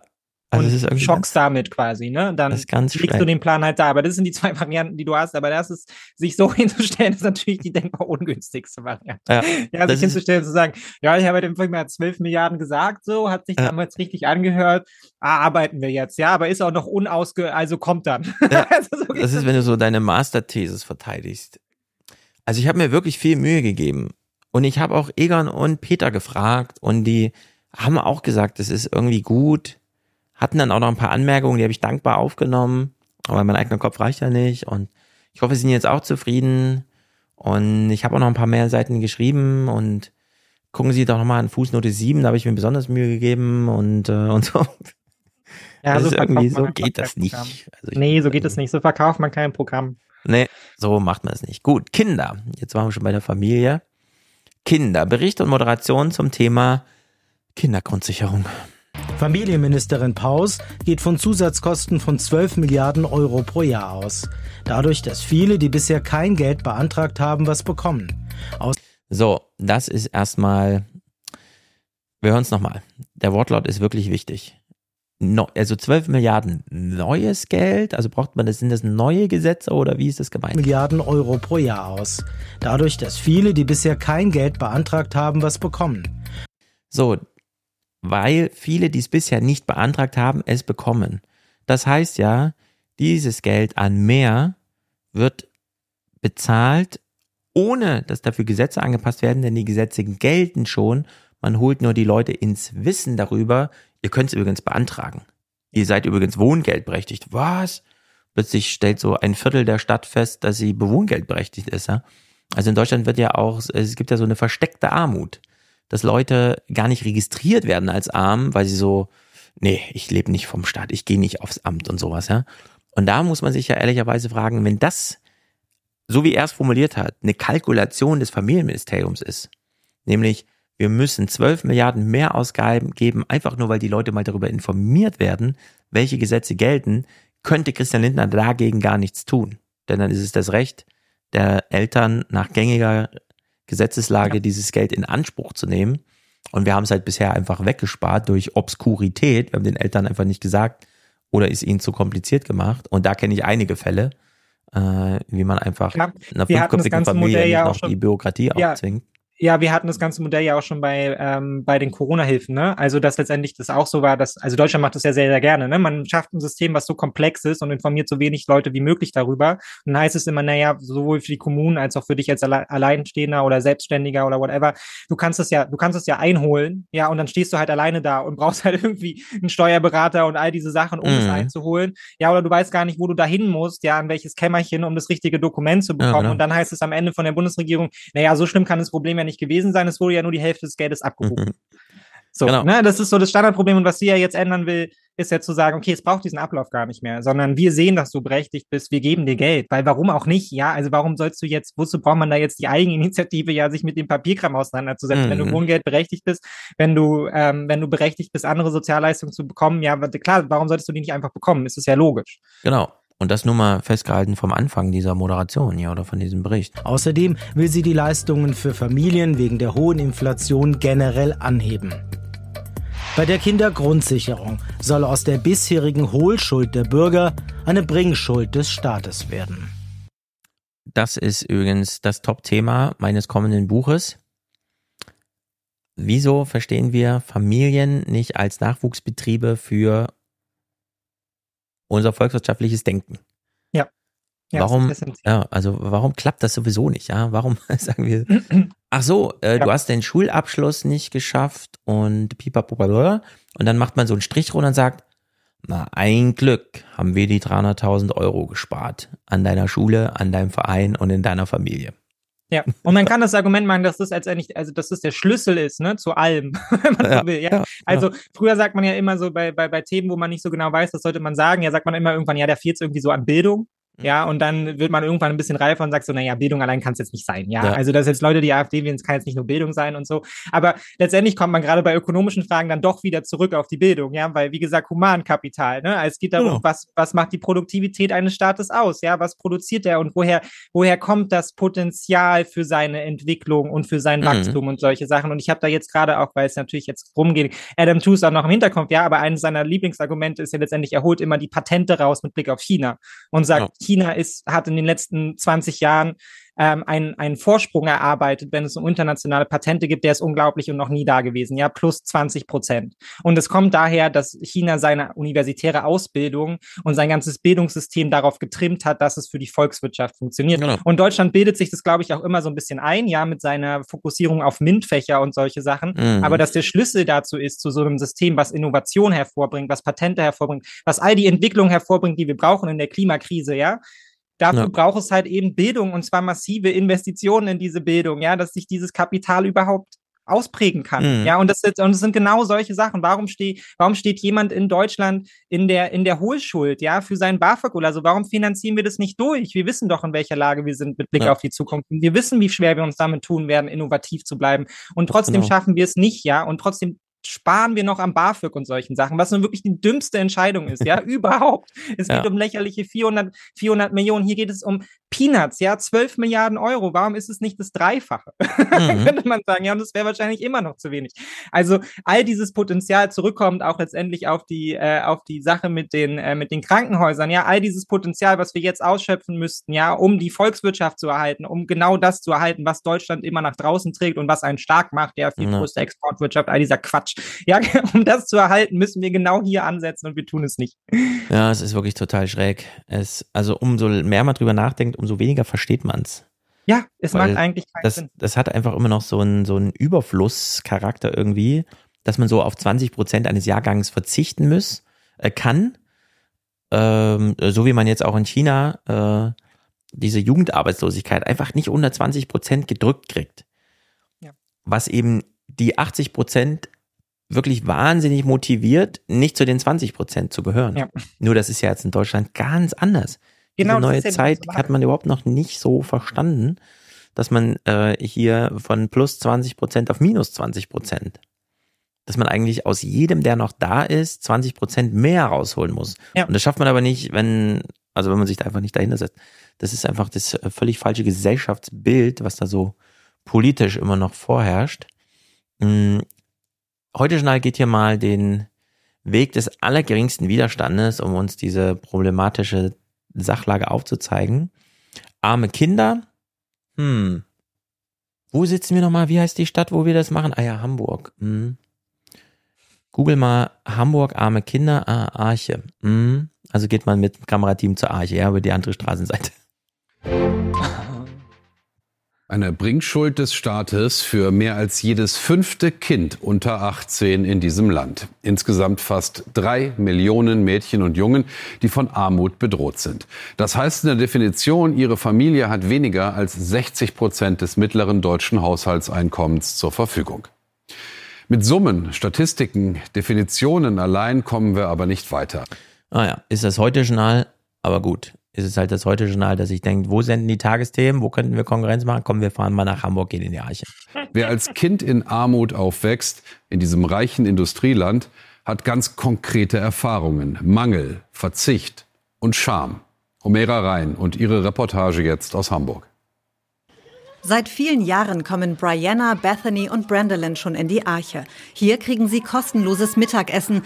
Besonders jetzt, wo Lebensmittel so teuer sind, eine große Entlastung für ihre Mutter. Denn die zieht ihre drei Töchter allein groß und lebt vom Bürgergeld. Ja, da denkt man sich, wenn man so eine Mutter sieht, angenommen, man gäbe jetzt einfach 250 Euro mehr für das pro Kind. 750 Euro im Monat. Dann müsste sie nicht in die Arche gehen. Ja. Die Arche kostet auch 750 Euro für drei Kinder, die da, ne, und so. Ja. Ja, das, das- dreht sich alles so im Kreis, das ist so Schwachsinn. Niemand versteht's. Das ist eine großartige Unterstützung. Vor allem, ähm, ich muss nicht jeden Tag den kochen, weil ich weiß, die Kinder haben hier was zu essen. Und ähm, auch Unterstützung beim Hausaufgaben, alles. Das macht die Arche dann auch mit den Kindern zusammen. Hilft sehr viel. Also das heißt, ich bin dann ein bisschen, ähm, oder beziehungsweise ich bin dann nicht überfordert mit den ganzen Schulaufgaben, sondern ich weiß, wenn die hierher kommen, kriegen die auch hier die Unterstützung, damit es für mich auch eine Erleichterung wird. Ja. Also schön ausgelagert. Also ich habe jetzt nichts Das dagegen, so dass man es auslagert, aber man lagert es eben so zwangsmäßig unter, ah, du bist arm, also bring mal deine Kinder dahin. Sondern wir bräuchten ja, beim, also gerade beim Thema Nachhilfe, ne, wer macht mit dir Hausaufgaben? Bräuchten wir eigentlich für alle Schichten eine Adresse, wo das nicht extra kostet, also wo sich die Familie nicht in Nachhilfe Unkosten stürzen, damit einfach aus den Kindern was wird und auch Talente erkannt werden und so weiter, in Kleingruppen wie auch immer oder wo es vielleicht auch mal Spaß macht, Mathe zum Lernen statt immer nur in der Schule, wo es eben keinen Spaß macht, wäre ja auch schon mal so ein Punkt. Aber hier einfach, wir knüpfen das an Armut. Ja. Das ist wirklich die, also es, es hat sich klar so gewohnheitsmäßig irgendwie eingespielt. Dagegen kann man dann mit CDU im Schlepptau nichts machen und so. Nee, und Aber es ist ist ja einfach auch immer- historisch fehlspezifiziert so. Ja, und ich meine, die Erzählung, die sich ja jetzt eigentlich hier in diesem Beitrag auch immer fortsetzt, ist halt, ne, du, du entwickelst halt Mitleid für so ein Individualschicksal und dann gehst du da so raus und bist so, ah ja, gut, dass es die Arche gibt. Ne? Aber Genau. die, die Fokussierung ist ja hier eine völlig falsche, ja, sondern du hast ja völlig recht, man müsste ja eigentlich die Frage stellen, ja, aber warum macht es die Arche? Ja, Ja. und dann kommen sie immer mit, na ja, das ist ja hier, wir haben ja einen Sozialvertrag und da haben wir natürlich auch Institutionen und man muss oder ja, auch die die, halt Möglichkeit auf haben, anderen was. Gutes zu tun oder irgendwie so ein Quatsch und Ja. also nee, warum macht es nicht, warum macht es nicht der Staat, ja? Oder warum sind die Mittel dafür nicht im Staat? Man kann ja dann immer noch andere damit beauftragen, ja, wenn man sagt, sie machen es irgendwie besser Mhm. oder so. Oder wenn man sagt, wie du, naja, die Kinder sollen nicht in der Ganztagsschule sein, ja, sondern die sollen noch mal ein bisschen Wechsel erleben.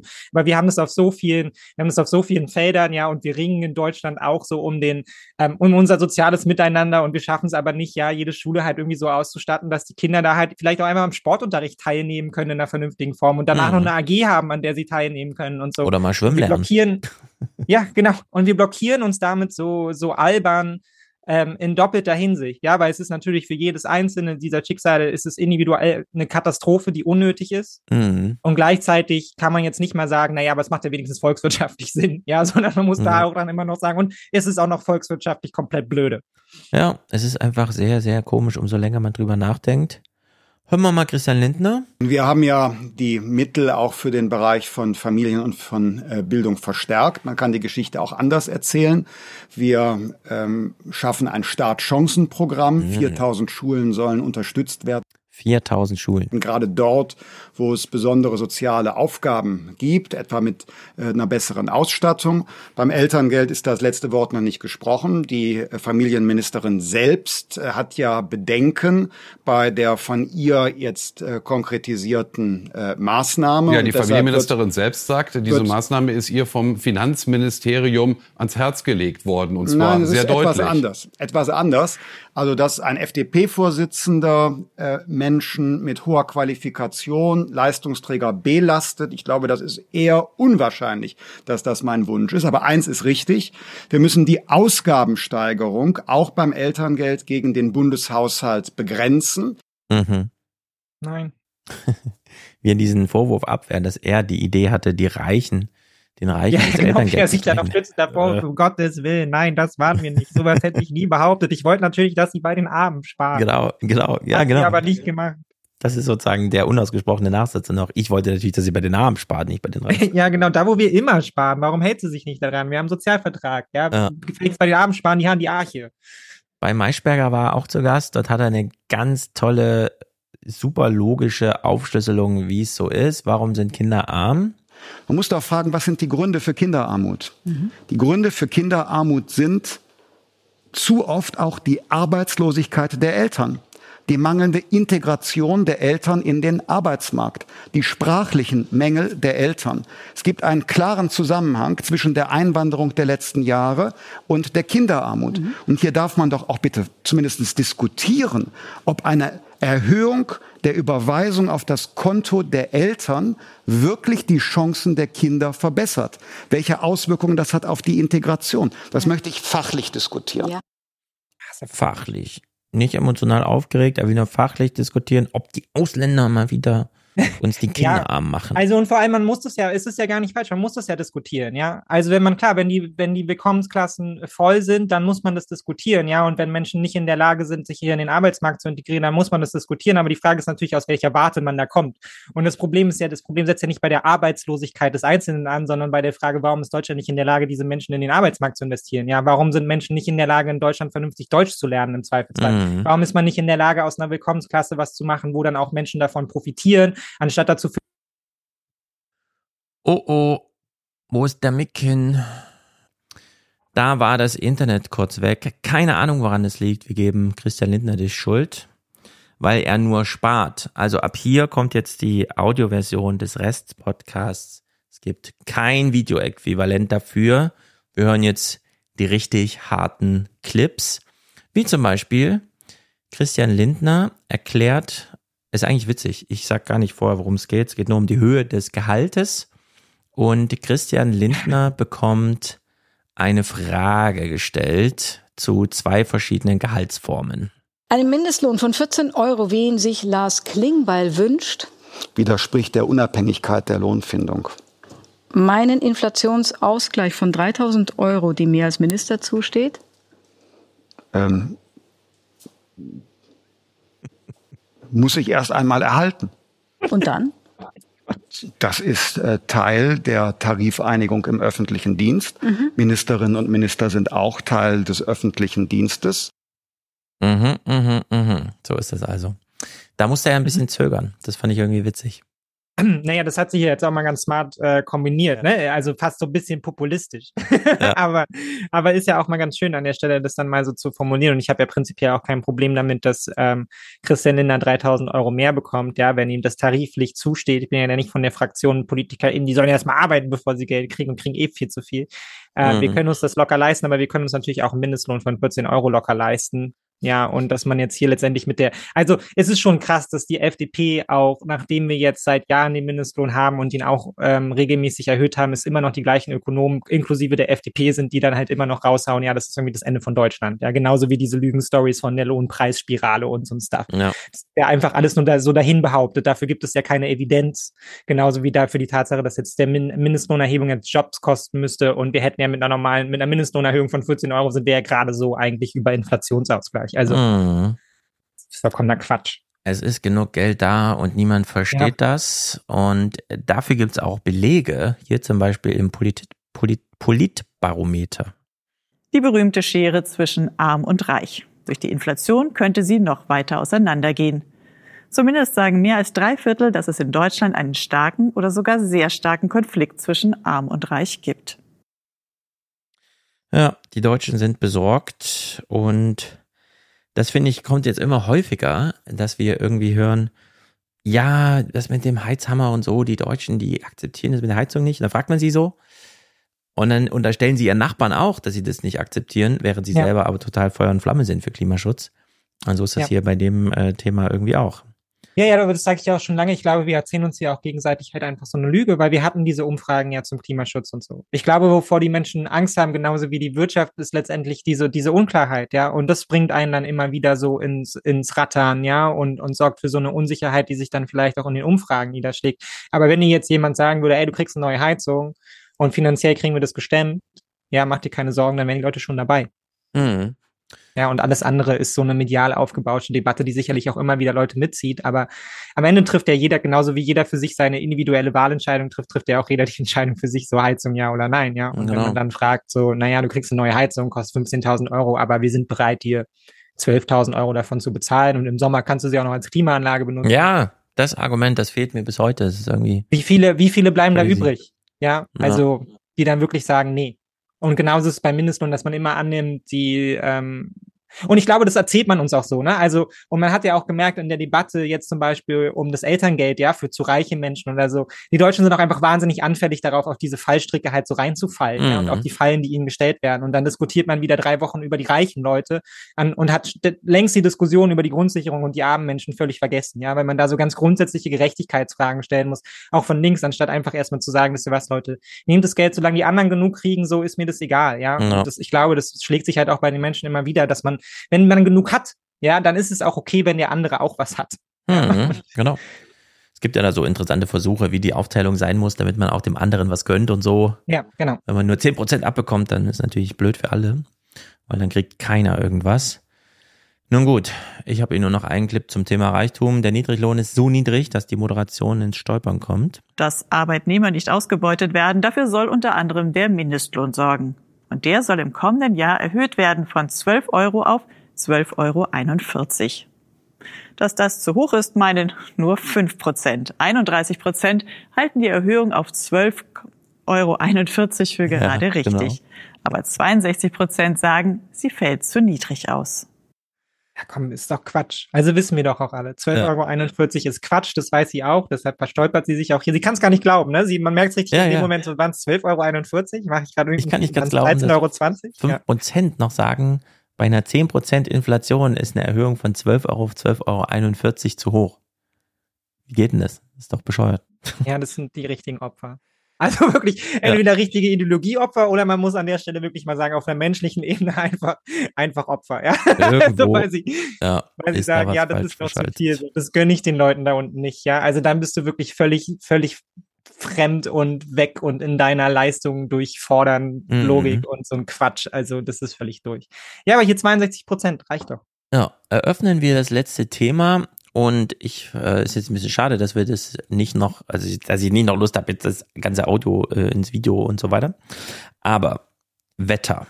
Wir haben ein Durcheinander drunter und drüber beim Thema Wetter. Ich habe das ja im Intro eigentlich hinreichend, klar, die Clips werden noch ein bisschen länger, vielleicht belassen wir es hier bei diesem ein Hitzepuffer Ozean Clip von Sven Plöger, bevor wir auf die letzte Generation kurz zu sprechen kommen. Mhm. Also Sven Plöger erzählt uns mal, das ist wirklich scheiße heiß auf der Welt und zwar insbesondere dort, wo wir bisher eigentlich 90 Prozent unserer Erwärmung versenkt haben, also im Ozean. Es ging ja gar nicht alles in der Atmosphäre.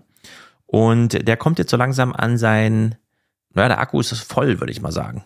Äh, nimmt keine Energie mehr auf. Also man muss, wenn man den Klimawandel beurteilt, ein bisschen in die Ozeane schauen, denn da steckt ganz viel Energie. 90 Prozent der zusätzlich durch uns eingetragenen Energie ist dort drin und der Nordatlantik spielt eine Rolle.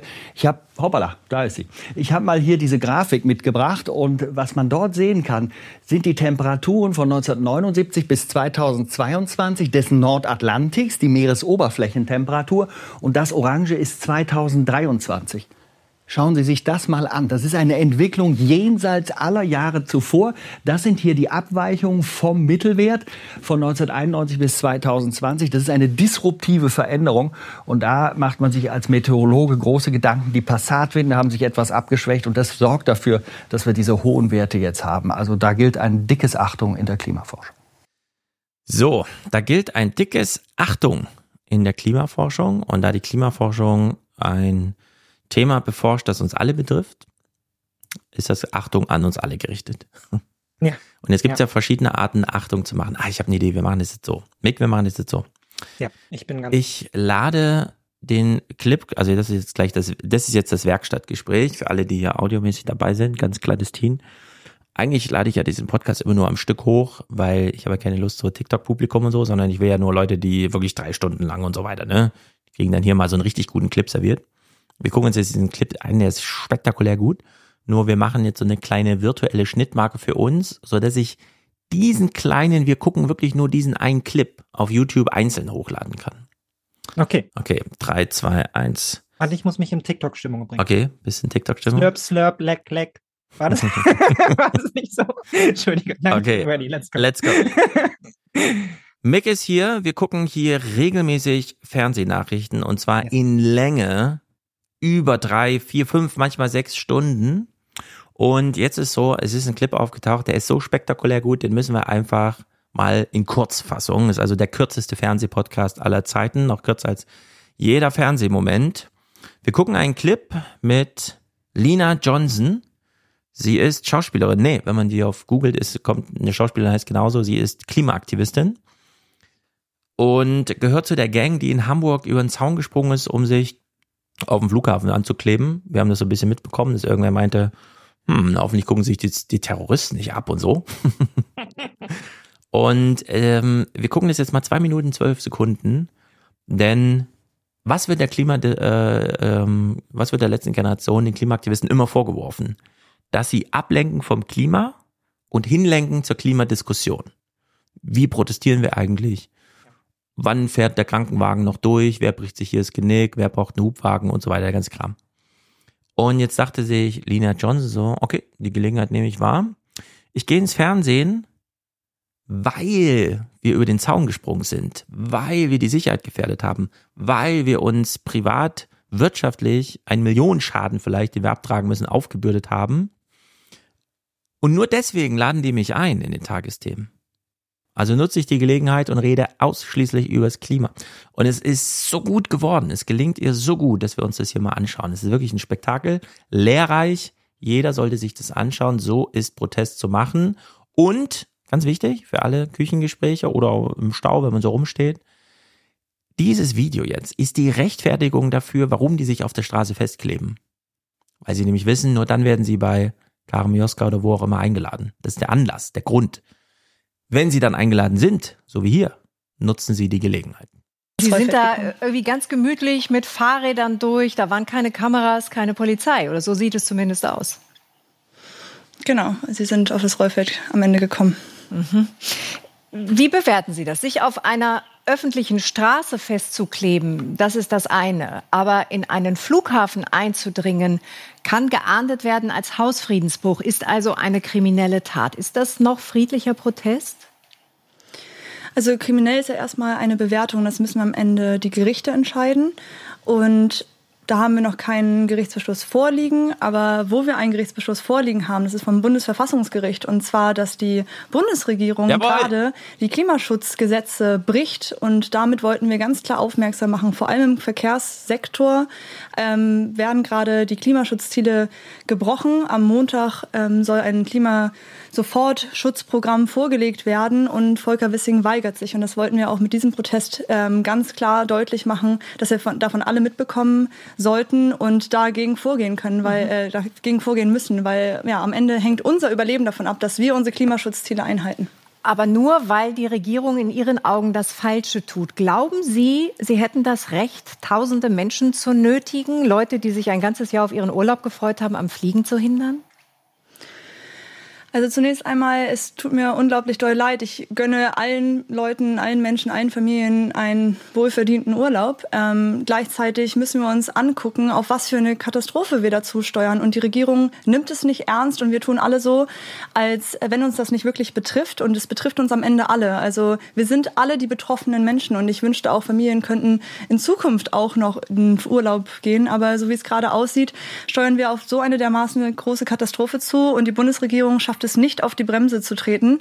Und das ist ein großes Unrecht, was hier gerade geschieht. Und Leute gehen in den Protest, um darauf aufmerksam zu machen, dass die Bundesregierung Klimaschutzgesetze bricht den Boden der Verfassung damit ver ähm, verlässt und ähm, jetzt werden die Leute natürlich dafür bestraft, die darauf aufmerksam machen und nicht mehr weggucken können.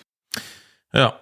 Ich möchte anmerken, ich habe die letzten sieben Jahre alles gesehen. Und damit meine ich, äh, so wie ich sage, alles. Ich habe jede Tagesthemen und jede heute Sendung geguckt und äh, viel zu kritisieren gehabt, gerade wenn politische Gesprächspartner eingeladen sind zu politischen Themen. Das hier ist einfach perfekt. Ich habe nichts zu bemängeln. Es ist rundum gelungen. es ist einfach so, Ähm, so macht man's. Ja, Ich finde, man hätte, also ich meine, ich will da jetzt nicht zu nahe treten. Ne? Ich war selber noch nie in der Position, da zu stehen und dann meine Talking Points durchzubringen. Wer weiß, wie gut es funktionieren würde. Mhm. Ähm, ja, deshalb habe ich daran auch letztendlich überhaupt keine ähm, formale Kritik, sondern es ist ja generell immer wieder bemerkenswert und das fing ja schon mit Fridays for Future an, wie eloquent ja, ja, junge Menschen dort in der Lage sind, ihre Positionen zu vertreten und es auch weitersehen hin und wie viel besser sie oft vorbereitet sind als die Politik selbst und PolitikerInnen. Und ähm, das Einzige, was ich hier als Anmerkung hätte, ist, nicht wir haben uns daran alle gewöhnt, sondern ich finde, der Vorwurf, wenn man hier schon so eine Sendung ist, kann sich ja auch ganz konkret an die Tagesthemen richten. Ne? Sie haben sich daran gewöhnt. Hätten wir diesen Protest nicht gemacht, hätten Sie darüber berichtet, ja, dass die Klimaziele gerissen werden. Ja, und dass wir, dass Deutschland gegen das Klimagesetz, gegen seine eigenen Klimagesetzgebung verstößt. Und das ist ja genau der Grund auch, warum wir diese Auseinandersetzung brauchen, ja, warum es eben nur so funktioniert, dass man Menschen so in diese Sendung hineinbringt, weil alles andere wurde abgelehnt und wird weiterhin abgelehnt. Ne? Die ganze Diskussion um Klima vor acht, die ganze Thematik Klima als außergewöhnliches Thema vorwegzustellen, ja, und eben nicht einzupreisen, so wie es politisch auch gemacht wird in den Kontext der vielen Themen, ja, und dann mhm. immer zu sagen, ja, wie es, äh, wie es zuletzt auch bei in dem jungen Naiv-Interview ja mit dem einen Hansel da von der FDP war, ja, ist ein wichtiges Thema, aber wir haben ja auch noch andere Themen. Nee, und da muss ja, man halt auch einfach den Journalismus Kuhle, angreifen, ja. ja, dass sie das nicht, genau, Konstantin Kuhle, dass sie das hier, dass sie es nicht zum Thema machen und dass sie es letztendlich auch nur hier schaffen, das zum Thema zu machen, über diesen Weg eben letztendlich eine Verurteilung vorwegzustellen gegenüber äh, den Klimaaktivistinnen und dann eben letztendlich hier zurückgewiesen werden müssen von den Klimaaktivisten selbst zu sagen, macht einfach euren Job. Mhm. Ja, und dann müssen wir letztendlich vielleicht auch sowas nicht machen, weil so sind wir einfach, obwohl wir die Informationen haben, trotzdem in so einem informativen Umfeld letztendlich unterwegs. Ja. Aber selbst bei diesem inklusiven Wir, was du ihr gerade noch madig machen wolltest, würde ich sagen, man kann ruhig äh, wissen, wer hier zuschaut, nämlich zu 99 Prozent über 70-Jährige und so bei diesem Wir bleiben und äh, sich sozusagen noch mit in die Schuldigkeit geben, obwohl ich auch sagen würde, ja, sie hätte auch äh, Anspruch und Recht darauf zu sagen, während selbst die Grünen in der Regierung oder wer auch immer. Klimaschutz nur im Rahmen der volkswirtschaftlichen Verträglichkeit macht, wir aber eigentlich persönlichen Verzicht jetzt einkalkulieren müssten, haben wir hier über die Präsentation äh, wir springen über den Zaun und kleben uns da fest und nehmen in Kauf, wirklich wirtschaftlich bankrott zu gehen. Schulden, die wir das Leben ja, lang nicht ja, mehr abbezahlen können, da, dass, dass man die dann rausnimmt aus diesem Wir, die sich also wirklich äh, zeigen, dass sie bereit sind, so weit zu gehen, ohne übrigens jemanden persönlich zu schaden. Ja, das sind nur Sachschäden einfach. Auch ein verspäteter Urlaub ist in dem Falle nur ein Sachschaden. Ja, und viele denke, Urlaube sind verspätet. Ja, wir haben jeden Tag Threads darüber, dass Menschen nicht zu, nicht zu Hause ankommen, weil die Bahn nicht fährt und solche Sachen. Das ja, muss man genau. ja auch sagen. Ja, also in ja. welchem Rahmen denken wir überhaupt? Das hatten wir ja hier auch schon öfter mal als Thema. Ja, also ja, und dieses das hatte ja ähm, intertemporär erklärt.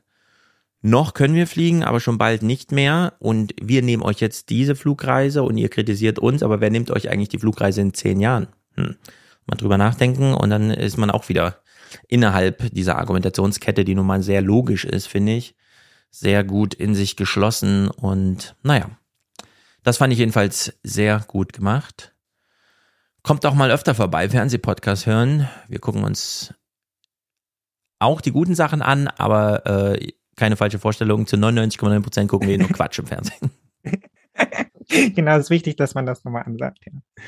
So, und damit ist dieser Podcast hier vorbei. Jetzt auch die Audio-Only-finale Komplettversion. Am Sonntag ist Thomas da. Wir gucken ein bisschen angelsächsisches Zeug. Englisch, amerikanisch. Es scheint nicht gut zu gehen. Ähm, mhm. Rishi Sunak, der britische Premierminister, sitzt tatsächlich vor irgendwelchen TikTok-Kameras und sagt, also er hält natürlich reden, aber es wird dann nur auf TikTok verbreitet man braucht ja nun nicht für jede Angelegenheit, die man medizinisch mit meinen Zähnen hat, gleich einen Zahnarzt. Da könnte ja auch mal jemand anders nachgucken. Und da habe ich schon gedacht, Alter, also wenn du den Bereich, ja, wo wirklich jeder Schiss also hat, ja. auch noch ja, entprofessionalisierst, weil du es dir nicht leisten kannst. Ja, also die Briten sind so durch. Also wirklich. Also ja. politisch sind sie durch und lebensstandardmäßig und so. Das ist wirklich, das ist also ein. Horror, ein Horror, was wir uns da anschauen können. Und ähm, eine Warnung an uns alle doch, ja, also und das klingt jetzt immer so albern, wären sie mal in der europäischen Region, äh, Europa geblieben und so, ja, aber wenn man sich ja. das anschaut, was das bedeutet, ja, wenn wir irgendwie eine Rolle spielen wollen und wenn wir diesen La Laden hier am Laufen halten sollen, dann müssen wir uns irgendwie in Europa einigen. Ich glaube, das ist nicht die Lösung. Ich koppel das am Sonntag auch nochmal mit der AfD, die ja irgendwo so aus Versehen, also Zitat, das war deren Entschuldigung, aus Versehen den Austritt aus der Europäischen Union in irgendein so Programm geschrieben haben. Ja, ups. so meinten wir das. Haben sie dann schnell wieder revidiert und intern Rüffel verteilt. Also es geht drunter und drüber. Und naja. In Amerika ist auch einiges in Bewegung, aber da zumindest in so eine andere Richtung. Alle fragen sich, was sind diese Bidenomics? Funktioniert es etwa doch? es ist verrückt. Gut. Herzlichen Dank an dich, Mick. Ja, War ja der spontanste Fernsehpodcast, den wir je gemacht haben. Ja. Also ich meine, wir haben das vor zwei Wochen besprochen, aber es war für dich sehr spontan. Ich hatte es irgendwie mal nicht auf dem Schirm mehr. Ist ganz das ist komisch. völlig okay. Deshalb habe ich dich auch irgendwann dran erinnert. Sehr gut. Mach das Ja, gerne. Ich werde wieder ich habe ja wahrscheinlich nicht ohne Grund vor zwei Wochen gesagt, dass das irgendwie passt. Ja, du hast gesagt, die 29. Kalenderwoche. Dann habe ich geschaut, was das bedeutet. Ah ja, sind wir in der Ja, 19. Genau. Ja, okay, sehr gut. Ja. Sehr gut. Ich arbeite gern mit Profis zusammen. Gut, dann ähm, haut rein. Jetzt kommt der Unterstützerdank und Matthias Musik. Ich habe nochmal die, wir, wenn Matthias neue Musik liefert, ist sie ja natürlich immer im Aufwachen-Podcast prämiert, hat sie ihre Premiere. Aber ich habe sie mir gleich von Dienstag geklaut letzte Woche und jetzt ist ja wieder Dienstag und da dachte ich, ich hänge sie wieder Ja. dran. So eine kleine Antikriegserzählung, die, lass mich kurz rechnen, 94 Jahre alt ist. Das passt Boah. ganz gut. Okay, haut rein. Ciao, Bis ciao. dann. Ciao, ciao. Unser kleiner Moment. Achtsamkeit, Dankbarkeit, Aufmerksamkeit. Letzter Aufruf für den Alias Express. Die Fahrkarten bitte. Wer hat denn hier die Pole Position? Es ist Hanna. Vielen Dank für den Alias Podcast. Schreibt sie und schickt 50 Euro. Danke Ihnen, Herr Zamperoni. Danke Ihnen, Herr Zamparoni. Wer ist dieser Zamparoni und wer ist dieser Martin Schulz? Hanna, herzlichen Dank. Du bist Produzentin, führende Produzentin. An deiner Seite Stefan mit 42 Euro. Der grüßt wie immer aus Dresden. Dankeschön, das möchte ich dir sagen. Außerdem ganz treu und regelmäßig Robert. Der schickt ja die Familienunterstützung für sich, Lydia und Linda. Aaron bleibt gleich ganz kommentarfrei. Mirko ist dabei. Der hat einen Dauerauftrag für einen wertvollen Podcast. Danke für eure Unterstützung. Dirk, Hashtag hau rein. Auf Dauer. Sehr gut. Achim sagt, weiter so. Hendrik, Dauerauftrag, denn auch er ist ein Alien und will Kontakt zur Realität halten. Aliens, apropos. Danke, Angela Merkel. Mm, Simon will Fernsehen zuhören, was hiermit ja gelingt. Cornelius ist dabei. Stefan für das öffentlich Richtige. Eine Dauerauftragsgutschrift von Steffen. Manfred hat ein Alias Podcast Abo, das ist gut. David will mehr Danny. Oh ja, Danny hat mir auch geschrieben. Ich schreibe ihm, wir machen eine Terminfindung. Alles kein Problem. Heiko, Kai, Roman, Marvin. Heiner möchte einer von 3000 sein. Ich sag Dankeschön. Finde ich gut. Vincent ist hier genannt. Stefan Manuel, der hat seine Schwarzhörerschaft beendet. Tobias weiß Matthias, dass wir seine Musik in zweifacher Geschwindigkeit hören. Können wir gleich mal überprüfen, ob das bei jedem Titel gut klappt. Ähm, nö, denkt er sich aber bestimmt. Vielleicht werden ja demnächst kreative Anpassungen gemacht, um genau dem zu entsprechen. Stefan dankt äh, Simone und Nora. Simone ja immer nur eine Postleitzahl entfernt. Sehr gut, finde ich noch. Frauen in der Liste. Oh, der Mick. Der Mick ist hier dabei. Das ist natürlich witzig. Heute. Benjamin Fritz. Ah, Caroline. Gesa. Und damit herzlichen Dank an alle, die sich hier beteiligen. Für alle. Hören wir mal, was Matthias uns für Musik vorbereitet hat.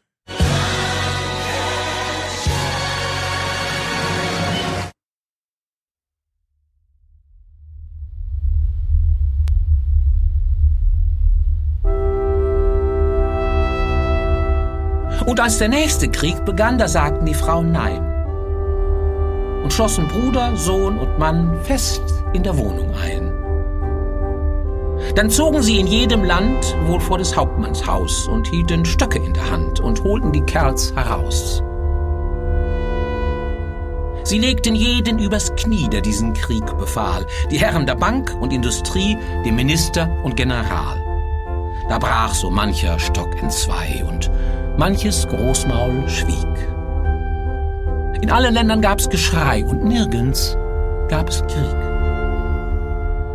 Die Frauen gingen dann wieder nach Haus zum Bruder, Sohn und Mann und sagten ihnen, der Krieg sei aus. Die Männer starrten zum Fenster hinaus und sahen die Frauen nicht an.